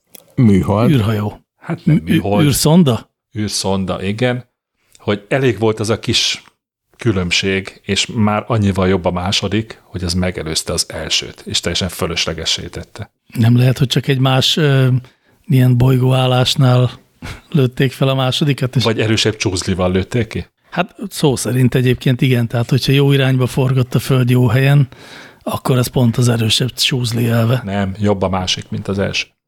De pont, hát az második mindenből jobb, mint az első, úgyhogy az Így van. elsőn kell gyak- gyakorlatozni. Nem lehet azt csinálni, hogy csak a másodikat küldöd el, hisz akkor az lenne az első. Na jó, de akkor miért ugyanabba az irányba lőtték ki mind a kettőt? Miért nem lőttek egy másik irányba? Menj, meg annyi kérdés. Ezek az univerzum csodái. Ez most nagyon elgondolkodtatott. Van egy műholdunk, amit elküldünk, hogy fedezze fel a naprendszer szélét, és kilövünk egy másikat ugyanarra. Igen. Az nem teljes hülyeség? Nem a másik irányba kellene küldeni? Olyannyira hülyeség, hogy kezdek el bizonytalanodni, hogy valóban így van-e. Jó van, jó van, gyorsan váltsunk egy másik kérdésre még ugorjunk. Belecsúsznánk ebbe a megfejtésbe, de akkor mivel úgy tűnik, hogy ez a természettudományos szekció, úgyhogy akkor azt a kérdést teszem fel, ami így szól, amikor fiatal voltam, zárójel most 53 éves vagyok, az általános műveltség nagyobb mértékben a humáni jellegű tudást preferálta. Mára ez eltolódott a természettudományos jellegű tudás felé. Mi lehet az oka a változásnak? Még mielőtt a lényegi kérdésre válaszolnánk, a kérdező még most is fiatal, hiszen még csak 53 éves. Lefordíthatnám úgy a kérdést, hogy régen lehetett csajozni úgy egy kocsmában, hogy verseket idézel fejből, most meg úgy tudsz csajozni, hogy Azt mondod, hogy Teslám van. vagy valami technikai kütyűről beszélgetsz, vagy a csillagászatról beszélgetsz. Én például mostanában úgy próbálok meg csajozni, hogy a nem euklidészi geometriának az alapvetéseit próbálom felvázolni. Például ez a legjobb példa. Ügyes. És, és beválik? Nem. Lehet, hogy mégis a versekkel kéne próbálkozni. Az sem egy már Én nem tudom. De egyébként szerintetek ez így, ez tényleg így van, hogy Gondolkodom. az általános műveltség inkább természettudományos jellegűvé vált az elmúlt évtizedekben? Szerintem én az általános műveltséget mindig a történelemhez és az évszámokhoz kötöttem. Én is. Általános műveltség. Jó, de mi nagyjából, tehát inkább a kérdezővel vagyunk egykorúak, mint sem mondjuk, nem tudom, a gyerekeinkkel. Szóval, hogy szerintem az általános műveltség az szinte definíciószerűen mindig humán tudás jelentett, plusz, hogy nem adnak el matek gimnázium alsó tagozatban még. Ó, dehogy nem. Az so, régen sem volt az általános műveltség része, és ma sem az általános műveltség. Micsoda, a gimnázium? Alsó tagozat. Hát osztani nem tudnak Hát az emberek felső. írásban. Na jó, de most ugye híres irodalomprofesszorokról és történészekről beszélünk, akik szerintem még mondjuk a Pita- Pitagorasz tételt tudják. Integrálni már nem tudnak, és azt gyanítom, hogy A tálisztételt sem tudják, nem csak szögfűvények sem annyira vannak meg. Mondom, a tálisztételt sem tudja. Tíz járókelőből tíz. nem is művelt általánosan. Én például általánosan nagyon művelt vagyok, matematikusként végeztem, és nem jut eszembe, hogy melyik a tálésztétel. Hmm. Szerintem az általános műveltség az az érettségi szint. Hogy körülbelül egy érettségi feladathoz hozzá tudsz szagolni. Mondjuk meg, meg, megoldod 30 ra Na jó, de ezzel nem fejtettük meg azt a feltételezett változást, ami a humán tudományok felől a reál tudományok felé tolta az általános műveltséget. Én azt gondolom egyébként, ha van valami megoldás, akkor az az lehet, hogy az elmúlt mondjuk száz év az talán sokkal látványosabban szólt a technológiai fejlődésről, mint sem a eszme tudományi vagy eszme történeti fejlődésről. Azért mondjuk az elmúlt száz évben megéltünk pár nagy, nagy eszme, eszme irányzatot, vagy, vagy társadalomtudományi irányzatot, és úgyis nagy kataklizmák voltak, de mondjuk nem tudom, tehát ha azt veszük, hogy hány ilyen alapvetően különböző társadalmi jelenséget találtak ki, és hány kütyüt, akkor az biztos, hogy a kütyű nyer. Á, régen is azért találtak ki kütyüket. Én meg inkább azon gondolkodom, hogy egyáltalán van-e még bármi létjogosultsága ennek a kifejezésnek, hogy általános műveltség. Használjuk ezt még bármikor? Van ennek bármi funkciója? Régen azért volt, ha más nem, hát akkor, mint tudom, televíziós vetélkedőknél. De egyébként, tehát ez, hogy általános műveltség, ezt csak úgy szoktuk mondani ezt a kifejezést, de hol, mikor van ennek bármi relevanciája? Hát akkor, amikor a tudásnak a, az évezredek óta felhalmozott tudás alkalmazási képességének van bármi relevanciája. És azt gyanítom, hogy azért az szokott lenni. Hogy nem a szaktudásnak van inkább most a nagy, nem tudom milyen. Tehát, hogy valaki egy valamilyen területen baromi jó. De annak so, valaha, annak sokkal valaha inkább, volt. mint sem, bocsánat, hogy tehát reneszánsz emberekre nem nagyon van szükség manapság. És valaha volt-e szükség olyan emberekre, akik tudtak egy verset egy adott helyzetben? Volt -e ennek valaha valamilyen relevanciája? Igen, érdekes, pont mostanában beszélgettem erről. Hogy igen, igen, a, a verset tudni, de ja, nem tudom, hogy hol beszélgettem erről a múltkori adásban veletek, amikor arról szólt a kérdés, hogy, hogy szoktunk-e verseket olvasni. Ja, igen. És hogy a vers tudásnak van relevanciája, nem feltétlenül ilyen technokrata módon meghatározott előnyt jelent, hanem egy, hanem egy a közös, a közös nyelvkincs az egyfajta ilyen kommunikációs könnyítés. Tehát az egy evolúciós előny egy adott közösség számára. Akkor lehet, hogy régebben annak volt nagyobb relevanciája, hogy tudtál egy verset, az akkori társadalmi berendezkedésben, most meg inkább az az előny, hogyha kicsit mérnöki tudományokhoz értesz. Van még egy tényező, ami félreviszi az ebben a kérdésben való gondolkodást, mert mondjuk például rá lehetne vágni, hogy mondjuk a 1910-es években, vagy a századfordulón mondjuk nagyobb becsülete volt annak, hogy valaki ismert költőt, meg írót esetleg tudott idézni a verséből, de hát ha belegondolunk, az egy egészen pici szemmel alig láthatóan vékony réteg volt ahol ez működött. Tehát ha ott akkor megállítanak tíz embert az utcán, abból tíznek fogalma nem lett volna arról, hogy nem tudom én, kicsoda Arany János, vagy ki volt, mert ugye akkor már... Hát arról nem, de volt, biztos volt olyan népdal, amit viszont mindenki el tudott volna énekelni. De az ma is így van. Vagy műdal. Uh-huh. Nem biztos, hogy népdal is lett volna olyan, amit mindenki el tudott volna énekelni a globalizáció az nem segítette elő azt, hogy minden tájegységben ugyanazokat a népdalokat ismerjék. Az igaz. Tény, hogy amennyiben így a világunk elkezdett a, az ilyen racionális előnyök felé fordulni, úgy a, a, a felhasználható tudásnak, vagy a, vagy a hm, jaj, nem tudom mire, nem tudom, nem tudom ezt jól levezetni, szóval az olyan tudásnak, amit át lehet fordítani konkrét anyagi előnyé, annak lett nagyobb becsülete, és ez sokkal inkább a természettudományok körében kereshető. De ugyanakkor például szerintem ma, az előbb, amikor mondtátok, hogy amikor régen az volt a menő, amikor verseket tudott volna mondani valaki, ma meg az, amikor, és akkor itt két dolog jutott eszem, hogy hogyan folytatnám ezt a mondatot, hogy az, aki tudja kezelni a telefonját, tehát mondjuk, hogy be tudja állítani rajta a, a hívószám kijelzést, de ugyanilyen nagy előny szerintem az is, sőt, talán még nagyobb előny, hogyha valaki meg tudja különböztetni a fake news-t a real news-tól. És ez utóbbi, ez abszolút egy általános műveltségbeli ilyen humán tudás. Na jó, de minthogy a többség nem tudja megkülönböztetni a fake news-t a normális hírektől, ezért aztán nincs is becsülete ezeknek az embereknek a körében azoknak, akik meg tudják különböztetni. Szarnak rájuk. Többség szerintem a hívószám kijelzést sem tudja beállítani. Amúgy De az is egy humán tudás, hogy egy jó YouTube csatornát csináljál, amivel viszont gyakorlatilag már mindenki próbálkozik. És ez se a Az egyébként- technokrata vonal. Ez nagyon igaz.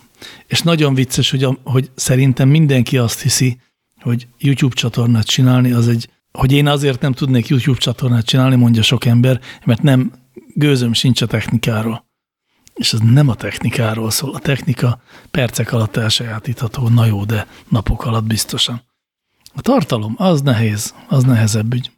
Szerintem nem ilyen egyértelmű, ahogy a kérdezőnk állítja, nem ilyen magától értetődő, hogy, a, hogy, a, hogy elhatalmasodott a reál tudás a humán fölött. De vannak erre utaló jelek. Nem, nem tudnék határozottan állást foglalni ebben a kérdésben. Nem mozgok napi rendszerességgel a társadalom minden szegmensében. Szerintem ez gyorsabban hullámzik, tehát lehet, hogy most éppen, de én egy olyan öt, öt éves ciklust tennék ennek a hullámzására. És azt mondod, hogy öt év, öt év múlva kemény István verseket mondani a hetes buszon, az sokkal menőbb lesz, mint ma az, hogy YouTube csatornája van valakinek. Nem, mert ez ugyanaz a kategória a YouTube csatorna. Ez ugyanaz. Bizony. Tehát menőbb, mint megbeszélni, hogy megyünk-e az űrbe, meg hogyan, mivel. Ja, értem. Hogy programozónak lenni. Igen. Hát ez már kezd, kezd kialakulni, tehát most már YouTube csatorna az majdnem olyan menő, mint egy jó programozónak lenni, ha nem menőbb. Jobban lehet keresni ma még a programozással. Igen, ma még. Így van. Na jó, ha már a társadalom tudományi szegmens a következő lesz, és ez a, ez a reálos szegmens, akkor egy utolsó kérdés, eh, amit a 33 éves Árpi szintén első kérdezőnk tett fel. Tömeg vagy súly? Ha a tömeg mértékegysége kilogramm, a súly mértékegysége newton, akkor a súlyemelő tárcsait miért kilogramban mérik? Ez nem volt múltkor? Nem, ez nem volt még. Egyébként a válasz Ja. nagyon egyszerű, azért mert hibásan jelölik ezt. Egyfelől, de másfelől nem úgy van, hogy itt a Földön lényegében a, a két mérőszám ugyanaz lesz? Na ezért emlékeztem, hogy volt már, mert én utána néztem, és nagy a baj, mert ha az egyenlítőnél tartasz egy súlyemelő edzést, vagy a sarkoknál, akkor már akkora a különbség, ami már egy világrekordba kerülhet. Tehát az osztásértéknél, ahogy fölteszik a súlyokat, talán 20 kilónként, már nem emlékszem, vagy 10 kilónként, annál nagyobb a különbség. Most, hogy ezt mondtad, ebből viszont eszembe jutott, hogy igen, ezt a kérdést megbeszéltük egy korábbi adásban. Tényleg. Gyanús volt. Igen, igen, és akkor is kiderült az, hogy a, hogy a súlyemelő versenyeket eh, mindig az egyenlítőn kellene rendezni. De szerintem meg egy másik kérdés adott válaszból keveredtünk el idáig, mert ez a kérdés még nem volt. De volt. Tehát például nem emlékszem, hogy megbeszéltük volna, hogy például mi a súlymértékegysége. Például tudják-e az emberek? Szerintem nem tudják. Mi a súlymértékegysége? Hát a Newton. És az erőmértékegysége is a Newton. Mert gyakorlatilag az erő és a súly az ugyanaz. Mert a súlynak a definíciója az az, hogy egy, egy bizonyos tömegű testnek a súlya az annyi, amennyivel a, az alátámasztását nyomja, vagy a felfüggesztését húzza. Csodálatos. Ez a világ. Fogalmuk sincs az embereknek erről. Igen. Akkor ez olyan dolog, mint az, hogy a szamócát epernek hívjuk. Az, bizony, az kultúrkörre válogatja, mert egyébként van a kultúrkör, ahol két különböző növényt jelölnek ezzel a két különböző névvel. Hát de ez minden kultúrkörben így Nem. van, csak ö, rosszul tudjuk. Tehát, hogy igen, tehát valójában, amikor azt mondjuk, hogy a boltban vettünk epret és megesszük, akkor az, az mindig szamóca. Tehát nincs olyan kultúrkör, ahol az eper, az eper fán nő. Nem, De nem, nem. az eper az eper fán nő. Nem hiszem az a Ajaj. neve, hogy földi Ami a földön nő, az a szamóca. Nem, Ajaj. nem, nem. Be, ké- be kéne szúrnom azt a mondatot, hogy bárcsak lett volna egy ilyen kérdés. Hiszen eperből kettőféle van, van, ami fánterem, az az eper, ami a földön terem, az pedig a földi eper. Másik nevén Szamóca? Nem. A szamóca az a vadonterem, az nem egy háziasított, mondhatni azt, hogy a, az eper a szamóca háziasított változata. A Szamóca házi állat változata. A szamóca az erdőben. Értem. Én itt tanultam, a nagyapámtól. Mi szedtünk szamócát az erdőben. Igen, ti sokat jártatok a nagyapáddal az Igen. erdőbe. Ezt egy csúnya rossz majom pot epizódból tudjuk. Egy, olyan, mint az eper, csak nagyon pici, és sötétebb, és sokkal finomabb a szamóca. Azt szeretném kérdezni, hogy nagyapádat az dr. Idősbe Egri János doktornak hívták? Nem, nem, nem, neki nem volt doktorátusa. Kár. Ő lakatos volt, Vagy nem kár, nem biztos. lakatos és bányász volt. and no more shall we part.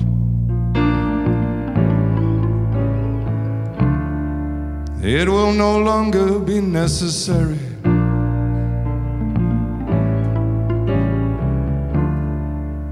And no more will I say, Dear heart, I am alone and she has left me, and no more shall we part. The contracts are drawn up, the ring is locked upon the finger, and never again will my letters start sadly are in the depths of winter. No more shall we part. All the hatchets have been buried now.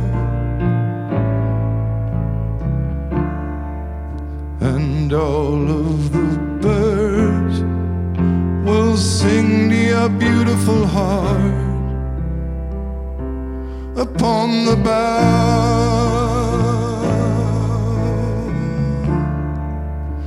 And No more shall we part. Your chain of command has been silenced now. And all of the birds. What a song to your beautiful heart. Anyhow,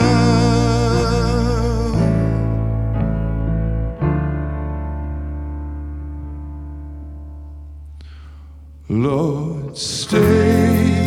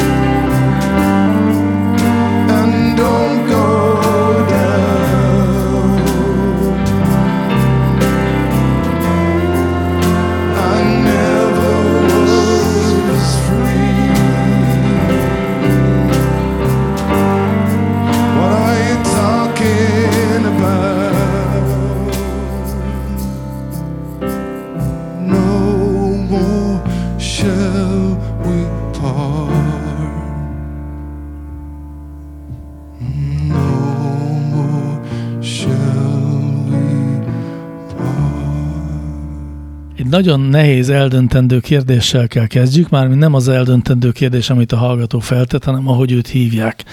Ugyanis Spockként hivatkozik magára, de sajnos nem tudjuk, hogy Dr. Spock vagy Mr. Spock. Márpedig ezen két név nem is lehetne távolabb egymástól a popkultúra végein. Milyen érdekes. Én nem tudom, hogy a Mr. Spock az kicsoda. Úristen, mondhatnám, Ő a, gyerek, hogyha a, gyerek, a gyereknevelés atya úristene? a gyereknevelés, atya úristen, Dr. Spock. Akkor tudom. Mr. Spock viszont egy nagyon furcsa űrhajónak volt a hegyesfülű. Igen, azt tudom. Akkor, akkor ismerem őket, igen. És ők nem rokonok? Ezt maga Dr. Spock is azt hiszem kifejtette az egyik könyvében, hogy nem. Értem. De egyébként Dr. Spock egy másik, nem, egyébként egy könyve van, nem egy könyve van, de van egy könyve, ami, amit nem tudom, 18-szor adtak ki, és a 16. kiadás volt meg nekünk, amikor megszülettek a gyerekek, és megnéztük, hogy miben különbözik a 16. kiadás a 15-től, mert volt a végén egy ilyen, egy ilyen jegyzet. Hibajegyzék. Változott. ne így, hanem úgy. És azt írták, hogy egyebek mellett azért kellett új kiadást készíteni, mert időközben a hidegháború elhatalmasodott, és a gyerekek többnyire attól rettegnek, hogy egy atombomba fogja ideje korán befejezni az ő életüket, és az ezzel való foglalatosságnak, a, tehát a, hogy hogyan bánjunk ezzel a kérdéssel, ezt bele kellett írni a könyvbe. Írt a Dr. Spock arról, hogy miért is kellett egy új kiadást megélni a híres Dr. Spock féle, nem tudom mi, gyereknevelés, talán az a könyv címe. Szóval akkor nem azért adták ki újra és újra, hogy ne kelljen felelősséget vállalni a leírtakért, és mondhassa azt, hogy hát drága uram, a javított kiadást kellett volna megvennie, hanem mert hogy... Nem, már nem pofozunk. Igen. Nem, de ennyi idő elég volt nekem arra, hogy eszembe jusson, hogy Dr. Spock, nem, bocsánat, Mr. Spock a Star Trekben volt fontos szereplő. Hát azt tudtuk. Igen, igen. Na jó, nekem nem jutott eszembe a sorozat cím, de most már megvan. Jó, tehát Spock, doktor vagy Mr. nélkül kérdezi, nagyon hosszan, és nem is biztos, hogy érthető módon, de mégiscsak, hát ha megkérdezte, fel kell tegyem a nevében ezt a kérdést. Tisztelt tudós emberek! Így szólít meg minket. Régóta foglalkoztat a kérdés, hogy miért van az, hogy a lányok a zuhanygégecsövet Folyamatosan feltekerik, és úgy akasztják vissza a zuhanyfejet a tartójába. Több ízben is volt alkalma megfigyelni ezt a nemek közötti különbséget több kultúrkörben, mivel a jelenlegi lakásomban egy közös csaptelepje van a mosdókagylónak és a zuhanynak, a megrövidült gégecsőben visszafolyó víz folyton lecsöpög a kád mellé. Lehet, hogy a női agy egyszerűen másra helyezi a hangsúlyt, tehát a szimetria, praktikum, rendszer, stb. helyett a kommunikációra, higiéniára, érzelmekre? Stb. És ne, egyszerűen az ilyesmit nem veszik észre? Nem, szexizmus, nem szexizmusból kérdezem, csupán magam is tudós ember hírében állok, és őszinte rácsodálkozással és szeretettel szemlélem a gyengébbik nem különbözőségét. Előre is köszönöm. Mielőtt a lényegi részre rátérnénk, szeretném kifejezni, hogy nagyon intelligensen ebbe a kérdésbe több ponton is bele van fogalmazva az a nekem is van néger barátom kezdetű én igazán nem vagyok szexista, de a gyengébbik nem tényleg hülyébb jellegű kérdésfeltevés. Én pedig arra szeretném felhívni a figyelmet, hogy hogy, próbál, hogy próbálta meg kifogni a helyreutasító vitorlámból a szelet azzal, hogy én magam is tudós ember vagyok. Igen, ügyes. Én magam bedöltem a kérdezőnek, hogy milyen szép körmondatokat fogalmaz meg, és ez lenyűgözött, főleg az utolsó. Igen, szép volt szerintem is de, de állandóan éber szexizmus jelzőnk felberregett ezúttal is. Mondjuk a szexizmus közben méterünk fejem, van. A szexizmus méterünk, igen. De nem tudom nektek milyen gondolatok keletkeztek közben a fejetekben, amik nekem keletkeztek, annál szintén felberregett a szexizmus méter. Én megpróbáltam elképzelni a kérdésfelvetést, és nem tudom elképzelni, hogy lehet feltekerni valamit amit nálam nem lehet feltekerni, vagy nem tudom elképzelni, hogyan lehetne feltekerni. Bizony, ezt nem magyarázta el a kedves Spock. Én ismerem ezt a problémát, mert nálam fel lehet tekerni, nem, a mostanit nem lehet feltekerni, az előzőt fel lehetett tekerni, és volt, hogy én magam is feltekertem, és volt úgy, hogy nem tekertem föl.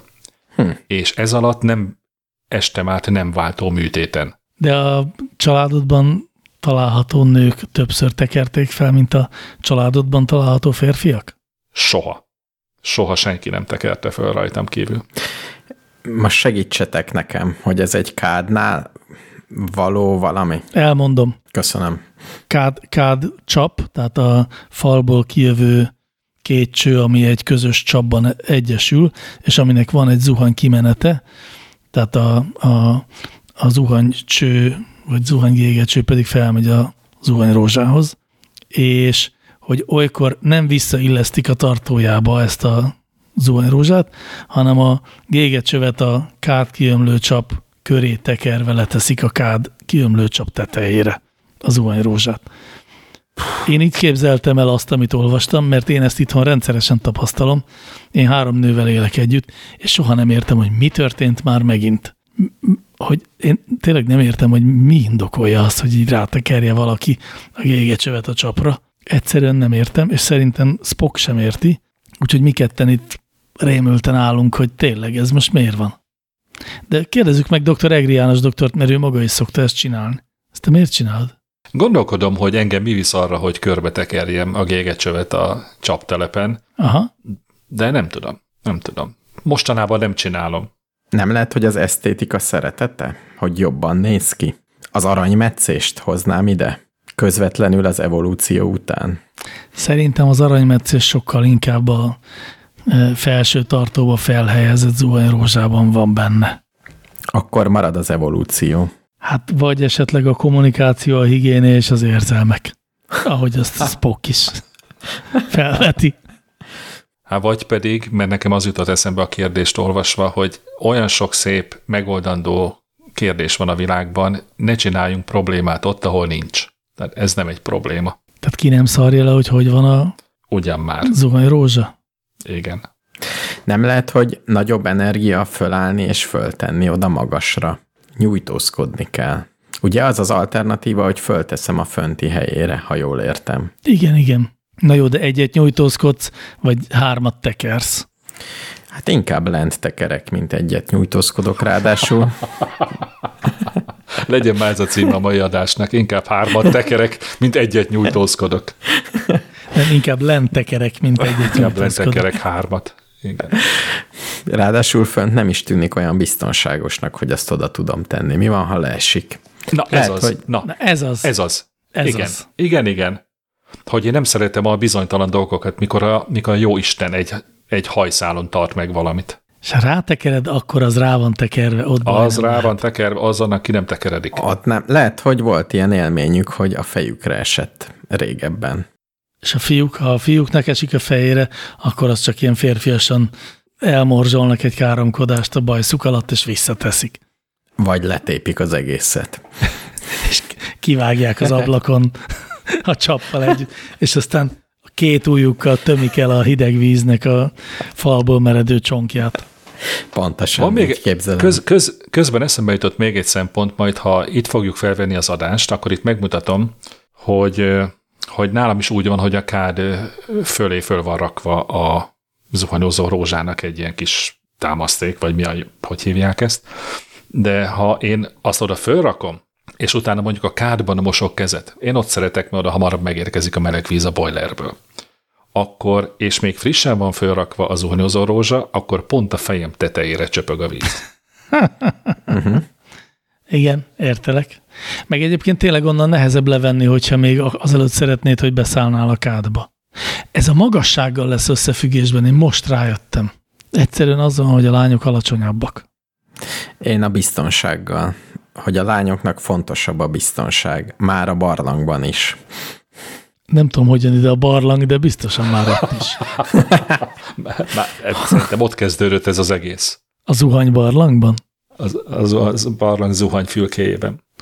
Jól van. Tudjátok, amikor a nők gyűjtögettek, a férfiak meg vadásztak. Nem, amikor a férfiak vadásztak, akkor a nők tisztálkodtak. Szerintem az lehetett. Hm. Na jó, akkor mostantól kezdve viszont csak gyerekneveléssel kapcsolatos kérdések lesznek. Ó, de fogom élvezni. Nagyon jó. Igen, szerintem is. Első kérdezőnk Attila, az árójel 36 700 bár vagy nagyobb hidraulika szerelő. Ú, de szép név. Az menő. Ez, na, ez Azért menő. Szerintem is. 700 Szerintem talán az eddig már... legmenőbb elnevezés, Igen. vagy név. Igen. A kérdés így szól. Mi legfontosabb tanács, amit egy leendő lányos apukának adnának? Illetve a két gyermekkel rendelkező kérdés, gyilkos, mikorra döntötte el a... Bocsánat, újraolvasom. Illetve lesz. a két gyermekkel rendelkező kérdésgyilkos, mikorra döntötte el a születendő gyermeke nevét? Azt hiszem itt dr. Egri János doktorra céloz a... Én lennék a Kérdező. kérdésgyilkos? Hát a két gyermekkel rendelkező kérdésgyilkos. Ó, Mikor döntöttem el a gyermekeim nevét. A születendő gyermek nevét, mert hogy Attiláéknál, a 700 bár vagy nagyobb hidraulika szerelőjéknél négy hónap van hátra, és egyre nehezebb és lehetetlenebb a választás számunkra, írja ő.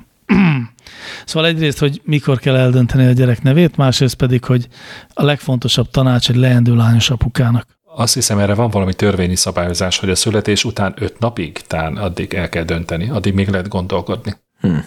Addig azt hiszem sorszáma van a gyereknek. Lehet így, hogy meglátod a gyerekedet, és azt mondod, hogy hm, egy kiköpött. Nézd már.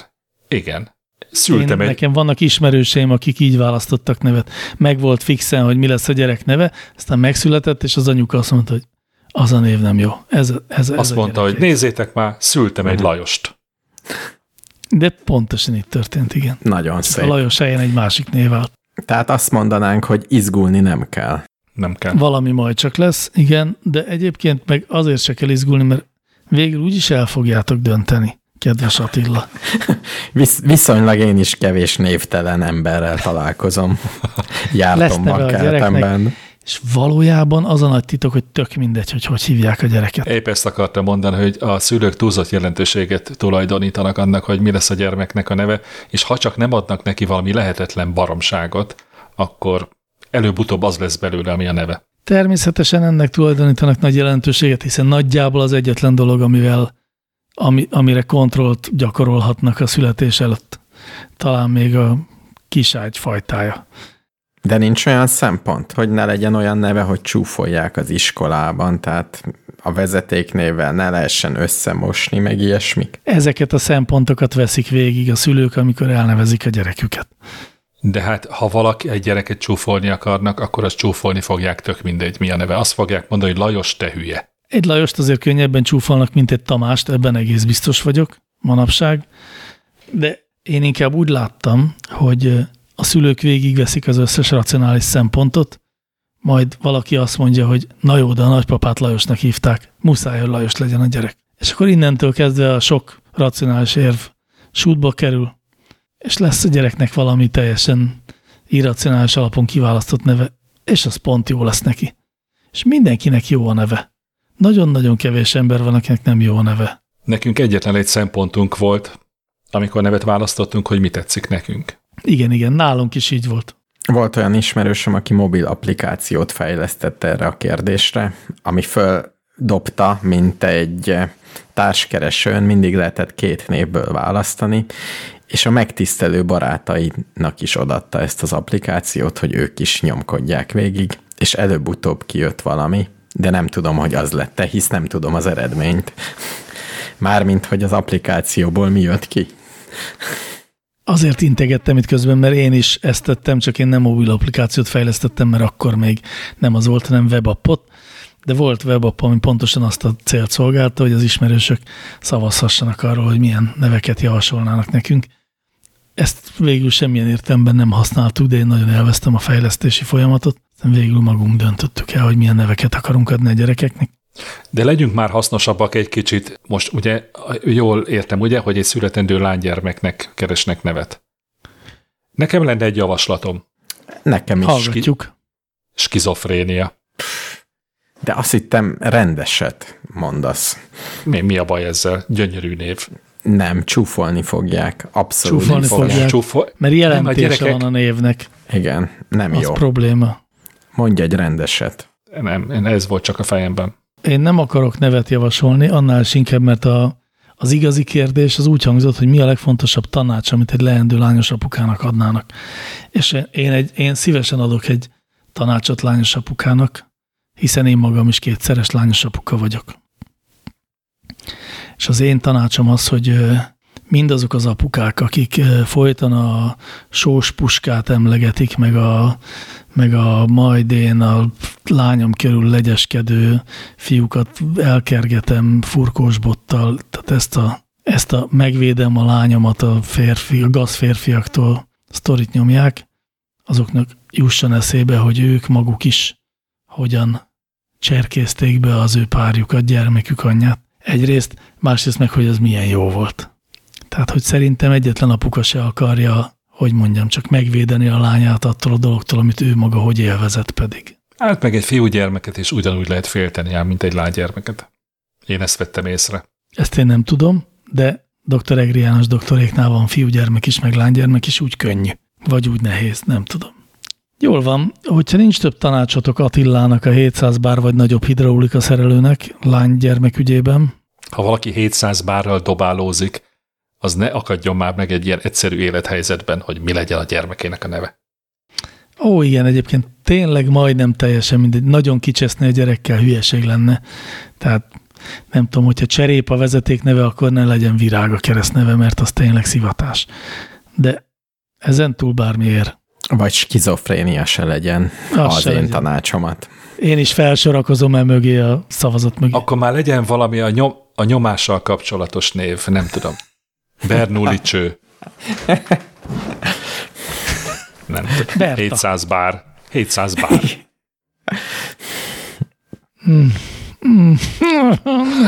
Legyen inkább Éva, akkor már. Nem tudom, gyerekek. De szerintem a hallgató, aki föltette a kérdést, nagyon jó úton halad. Nagyon jól csinálta eddig, csak így tovább. Igen, szerintem is jól csinálja. Ezt a kérdésből tudjuk. Igen, abszolút. Na jó, menjünk tovább a gyerekes témán. A következő kérdés. Mennyire kell arra törekedni, hogy a gyerekünk velünk beszélje meg a problémáit? Mindez hogyan változik a gyerek idősebbé válásával? Az utóbbira könnyű a válasz, a gyerek idősebbé válásával egyre kevésbé velünk beszél meg a problémáit. Igen. Ez És sajnos, és sajnos gyermekkorában sem feltétlenül a szüleivel beszéli meg a fontos dolgokat. De mennyire kell erre törekedni? Szerintem erre nagyon kell törekedni, de nem kizárólagosan. Igen, Én szerintem igen, az, hát mire van egy szülő azon kívül, hogy etesse a gyerekét, mint hogy felkészítse az életre a legjobb tudása szerint. Ha a szülő azt gondolja magáról, hogy ő erre képes, ha arra gondol, hogy nem képes rá, akkor ne próbálkozzon, hagyja rá a, az utcára, meg a haverokra. Nekem volt egy, van egy szülő ismerősöm, akire nagyon felnéztem csak azért, mert amikor a kedves fia az első cigéjét akarta elszívni, akkor a szüleit hívta oda, hogy ugyan már apa, szívjunk el egy cigét, hogy mégiscsak. És ez szerintem nekem úgy nagyon menőnek tűnt. valószínűleg minden szülő erre vágyik, hogy ilyen kapcsolata legyen a gyerekeivel, de ez a legritkább esetben van így egy bizonyos életkor után, és az az életkor az nem túl magas. Én meg azt mondom, hogy minden gyereknek kell, hogy legyen az életkorához illeszkedő bizalmasa, akivel meg tudja osztani azokat a kérdéseket, amik, amik nyomasztják. Nem kell feltétlenül, hogy ez az anyja meg az apja legyen. Ja, abszolút. Persze az anyának, az anyának és az apának persze baromi jól esik, ha ők ezek a bizalmasok. De nem kell megijedni attól, hogyha az a keresztanyja, vagy a barátnője, vagy a nővére, vagy a nővérének a barátnője, tök mindegy. Ha a kérdés úgy hangzik, hogy mennyire kell törekedni arra, hogy velünk beszélje meg a problémáit, akkor én azt gondolom, hogy olyan értelemben törekedni kell rá, hogy bármilyen problémáját szeretné esetleg megbeszélni velünk, akkor az, az lehetségessé tegyük. Úgy is, hogy alkalmasnak tűnünk arra, hogy ezt meg lehessen velünk beszélni, meg úgy is, hogy, hogy autentikusnak tűnjünk, hogy meg tudjuk válaszolni. De olyan értelemben szerintem egyáltalán nem kell rá törekedni, hogy kötelezővé tegyük, vagy hogy megsértődjünk, ha nem velünk beszéli meg. El, elképzelem ennek a hard verzióját, hogy minden este beszólítod a gyereket, hogy akkor most mit beszéljünk meg. Azt hiszed, hogy most viccelsz, de nem. Tényleg? Mert hogy ti így csináljátok? Nem, mi nem így csináljuk, de láttam már olyan családot, nem egyet, ahol így csinálják. Oh, Vagy ennek valamiféle eh, kifinomultabb verzióját, de ahol valóban a szülők megsértődnek, hogyha a gyerek nem velük akar megtárgyalni bizonyos dolgokat. Én azt gondolom, hogyha rendelkezésre állsz, hogyha a gyerek pontosan tudja azt, hogy bármit megbeszélhet veled, lehet, hogy nem fog mindent megbeszélni, de szerintem több dolgot fog veled megbeszélni, mint hogyha például vannak kérdései, amire nem válaszolsz, vagy amire azt mondod, hogy ez nem, ezt nem kell még tudnod, erre nem válaszolok, ha elmismásolod a választ. Szerintem az a jó stratégia, hogyha minden kérdésre, amit a gyerek feltesz, válaszolsz. Minden kérdésre csak annyi választ adsz, amennyire neki szüksége van. És amikor már nem kérdez tovább, akkor nem tolod tovább. Minden esetre a csúnya rossz majom ragyogó példát mutat ebben a kérdésben. Tehát Hiszen minden kérdésre pont annyit válaszolunk, amennyit muszáj. Így van. Olyanok vagyunk mi, mint a kedves hallgatók szülei. Így van, és nem sértődünk meg, ha mástól is kérdeznek, nincs azzal semmi baj, de ha tőlünk kérdeznek, akkor nyitottak vagyunk bármilyen kérdés megválaszolására. Igen. Na még egy gyereknevelős kérdés. Ti elengednétek-e a 12 éves fiatokat ott a buliba, ahol lányok is lesznek? Én korainak tartom, milyen érvekkel lehet egy kezdődő kiskamasszal ezt megbeszélni? Vagy nekem nincs igazam? Egyrészt nem engedném el, teljesen mindegy, hogy fiú vagy lány, a megbeszélés pedig annyiból állna, hogy nem mehetsz el. Egy hatodikos kisfiúról beszélünk. Nehogy már most még filozófiai okfejtésekbe kelljen belemennem. Én belemennék a filozófiai okfejtésbe, amikor feltenné az egyébként automatikusan érkező kérdés, de miért? Ez nálunk el szokott hangzani a 13 éves lányoknál, és azt szoktam mondani, hogy mert kis csípszarok vagytok azért. Így van, pontosan. És ha azt mondja, hogy erre, mert ilyenkor szokott jönni természetesen a zsebből előrántott automatikus válasz, mire mi szerint mindenki más elmehet, csak én nem, akkor azt mondom, hogy mindenki másnak mások a szülei, neked pedig én vagyok. Viszonylag ilyen sablonos megoldásoknak hangzanak ezek, amiket mondunk.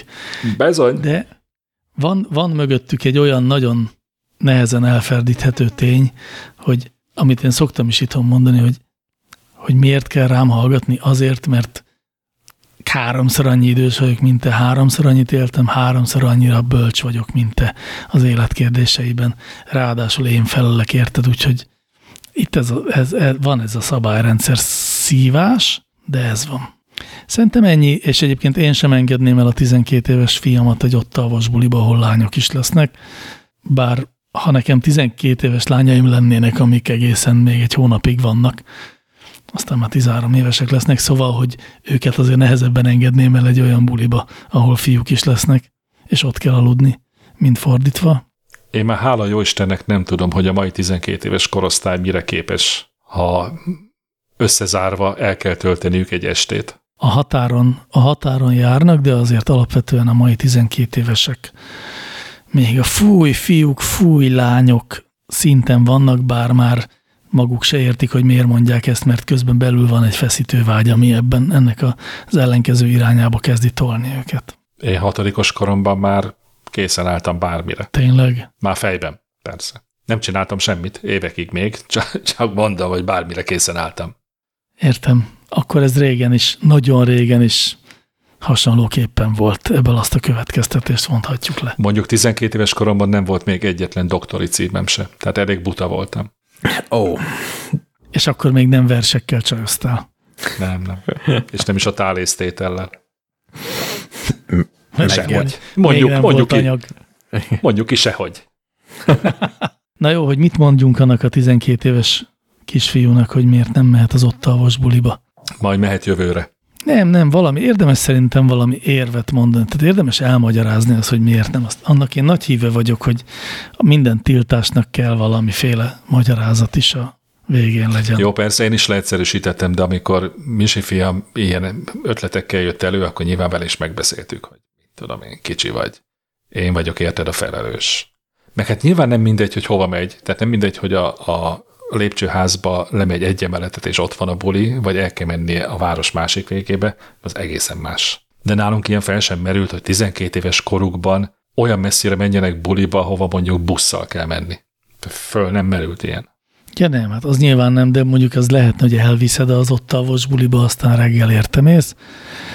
Én azt hiszem, ilyenkor olyasmit szoktam mondani, hogy kicsi vagy hozzá, és mivel tudom, hogy kicsi vagy hozzá, azt is tudom, hogy rosszul éreznéd magad ebben a helyzetben, és nem akarom, hogy rosszul érezd magad. Ja, Istenem, de az emlékezz vissza, amikor 12 éves voltál, és mondjuk ezt mondta volna neked valaki, hogy de hidd el nekem, én jobban tudom, hogy te rosszul éreznéd magad. Ezzel meggyőzött volna? Nem. Hát ez az. Én nem meggyőzni akarom, hanem hát de. Egy, nem, egy korrekt magyarázatot kívánok adni, amivel aztán kezd, amit akar. Nyilván most nem kezd vele semmi jót, hanem majd 15 év múlva a pszichológusának azt mondja, hogy és akkor az apám azt mondta, ah, mondjuk igaza volt. Erre csak vágysz, ilyen nem lesz. Meglátjuk, már csak 15 évet kell várni, és kiderül. Így van. Utána írd föl magadnak, állíts be egy riasztást a telefonodon, hogy ezt 15 év múlva beszéljük meg. Közvetlenül az elektromos autók térhódításának csekkolásánál. Ez ugyanaz nap lesz. Na jó, ha már így előre megyünk, meg általában is a globalitás felé törekszünk, akkor még felteszek egy kérdést nektek, amit GFX Maestro első kérdezőnk küldött nekünk. Ó, ó, ó, ó, az oroszlán bajszát húzogatja. És ez még csak a elnevezése, most még a kérdése is jön, ami így hangzik. Szerintetek mi az emberiség mondjuk három legnagyobb bűne? Régen olvastam egy könyvet, amiben az emberiség nyolc halálos bűne szerepelt. Talán ez is volt a címe. Azt hiszem mindenkinek ajánlom ezt a könyvet, bár nem emlékszem belőle semmire. Lehet, hogy a hetedik, a hetedik az volt, hogy az elfelejtjük, hogy mi a baj. Igen. A hét főbűn szerinted? Paráználkodás, lopás, feleség fele barátjának. Kevered a parancs, parancsolatokkal, nem a hét. Ja, a hét az főbűn más. és a hét parancsolat az tök más. Hét parancsolat nem az, hogy a hét főbűnnek kövesd el? Nem. Ó, Parancsolatból tíz van, főbűnből hét van. tényleg. Valóban. Kínos. Tehát három, három hibázik. Uh-huh, uh-huh. Teljesen úgy érzem magam, mint hogyha a digitális oktatásban az informatika e, tudáspróbáját írnám a gyerekeknek, amit délelőtt már megtettem. Nekem a kedvenc főbűnöm, de azért, mert gyönyörűen hangzik, az a jóra való restség. Szép. Úgyhogy én ezt mondom, ezt mondom az egyiknek. Te az egyiknek ezt mondod, nagyon jó. Én, én az egyiknek azt mondom, hogy a középszerűség. Az én szememben az emberiség egyik legnagyobb bűne a középszerűség. Ezt sokféleképpen ki tudom bontani, sok irányba el tudom húzni a, a sablonosság, meg a sablonokhoz való ragaszkodás, meg a energia bele nem fektetése abba, hogy az ember eh, eredeti legyen. Az én emberiség első az, hogy annyi más ember halálát okozta. Közvetve vagy közvetetten. Az emberiség? Igen. Jó, az is erős. Akkor összehoztuk a három fő. De jó, de hát ne álljunk már meg az első háromnál. Hát inkább legyen hat, és válasszunk ki hármat. Hát micsoda tudományos megközelítés ez, hogy az első háromnál megállunk. Jó, de akkor gyorsan kérek mindenkitől még egy bűnt. Kevéség. Eh, Repzene. Torkosság. Repzene. Ez fájt. Ez fájt minden zeneszerető embernek. Álljunk meg egy szóra. Ha már zenei stílust beveszünk a hét főbűn közé nyolcadiknak, akkor legyen már a country zene. Country jó, ezre, erről meggyőződtünk. Hát a tiéd a country, az enyém a rap. Nekem is kéne egy vállalhatatlan zenét mondani? Nem, nem, Nem. nem. muszáj zenét. Nem. Nem kell zenét. Nem, már mondhatsz mást is. Jó, csak ilyen fél komolyat tudok, ilyen nagyon vicceset nem. Mondhatod azt, hogy a szabad vers. Még passzolok a következő körben. A cukros túrós tészta. Hülye vagy? Hát hülye vagy te? Te, te mindig egyen hülyébb vagy. Hát a Én meg megmondom a tésztánál semmi jobb nincsen. Aha, jó van akkor. Akkor te vagy az egyik főbűnös. Egy dolog van, ami jobb a cukros túrós tésztánál, a pörcös túrós tészta. Hát igen, oh. és ezzel... Mind, én mind a kettőt rajongva imádom. Jó van, akkor egy cukros pörcöt egész életed maradék része. De azt viszont nem kérek. Azt, a- azt nem merek. Régen a cukros szerettem, de már fölnőttem, úgyhogy a pörcöst. Ez az evolúció. Ez az evolúció, most megtaláltuk végre. Torkon ragadtuk az evolúciót, és a falhoz szögeztük. El van csípve. Mondtunk hatot, ebből most már választhatunk hármat. Akkor várjak. Én a magam részéről rajong, ra- rajonganék, ragaszkodnék a, az én középszerűség nevű bűnömhöz. De az az emberiségnek az nem választása. Tehát az nem egy választott bűn, amit tudatosan követett el. Hát ilyen lett Szerintem a bűn nem kell, hogy tudatos legyen. Ja, ja. De, miért a, de azt gondolod, hogy az emberiség jelentős része azért középszerű, mert hogy kevés energiát fektet abba, hogy ne legyen középszerű? Hát úgy amúgy ezt gondolom. Igen. Igen. Nem tartja fontosnak, Igen, igen így értem. nem tartja fontosnak, hogy eredeti legyen. De nekem mindegy is, hogy miért van ez. Egyszerűen a középszertől, a sablonosságtól engem minden taszít. Jó, de ez olyan, mintha azt mondanám, hogy én meg a bajszos nőket nem szeretem, de attól nem, az nem lesz főbűn. Mondjuk nem igaz, hogy nem szeretem a bajszos nőket, csak úgy eszembe jutott valami. Ráadásul akkor ez, ez egy tévút, egy zsákutca. Hát jó, de, de valamiért mégsem, mégsem jó ez a középszerűség, mert ez nem az emberiség bűne. Az emberek bűne. De az emberek az emberiség. Á, én jobb, a cukro, jobb, jobb, a cu, jobb a cukros túrós tészta szerintem. Akkor legyen az a te szavazatod nekem, az. Nekem van még egy, valami olyasmi, Na. hogy az emberiség nem használja ki eléggé az emberiség, vagy a mások emberek, vagy a közösség, vagy a, a többi emberek adta lehetőséget. Tehát egy kicsit mindenki, mint hogyha magányosan harcolna, ahelyett, hogy együtt. És ez, ez azért elég nagy baj. Keveset merítünk a kollektív intelligenciából? De nem csak ilyen globális szinten, hanem ilyen egyéni szinten is. Tehát ez a kis szociális hálónk túl pici, vagy nem használjuk ki, hogy nem csak egyedül élünk itt, hanem sokan. Nem használjuk ki eléggé. És ennek sok szintje van.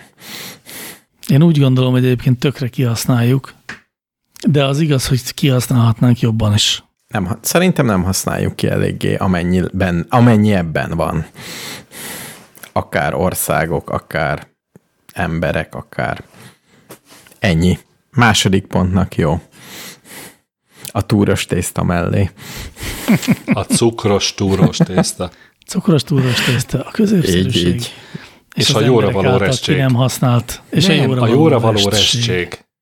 És az emberek egymás életének mm, kioltása.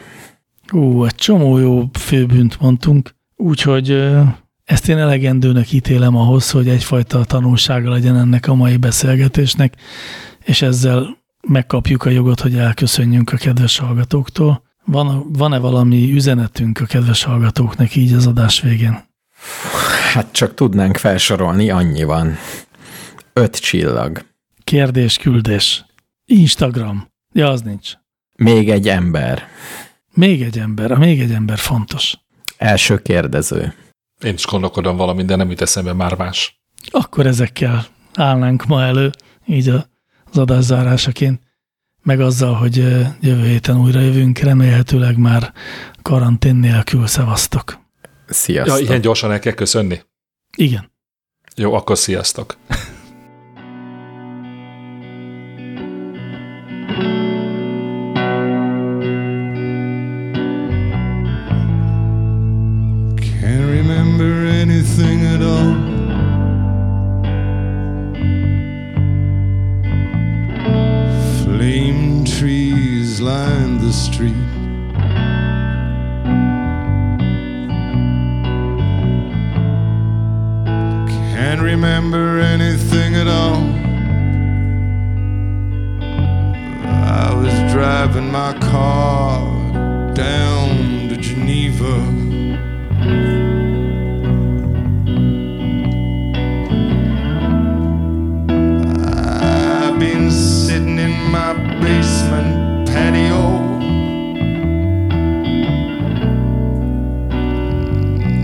It was hot.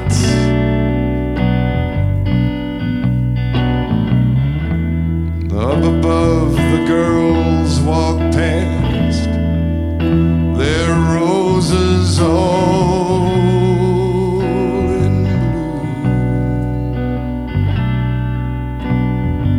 Hey, have you ever heard about the Higgs boson? I'm going down to Geneva, baby. Gonna teach it to you.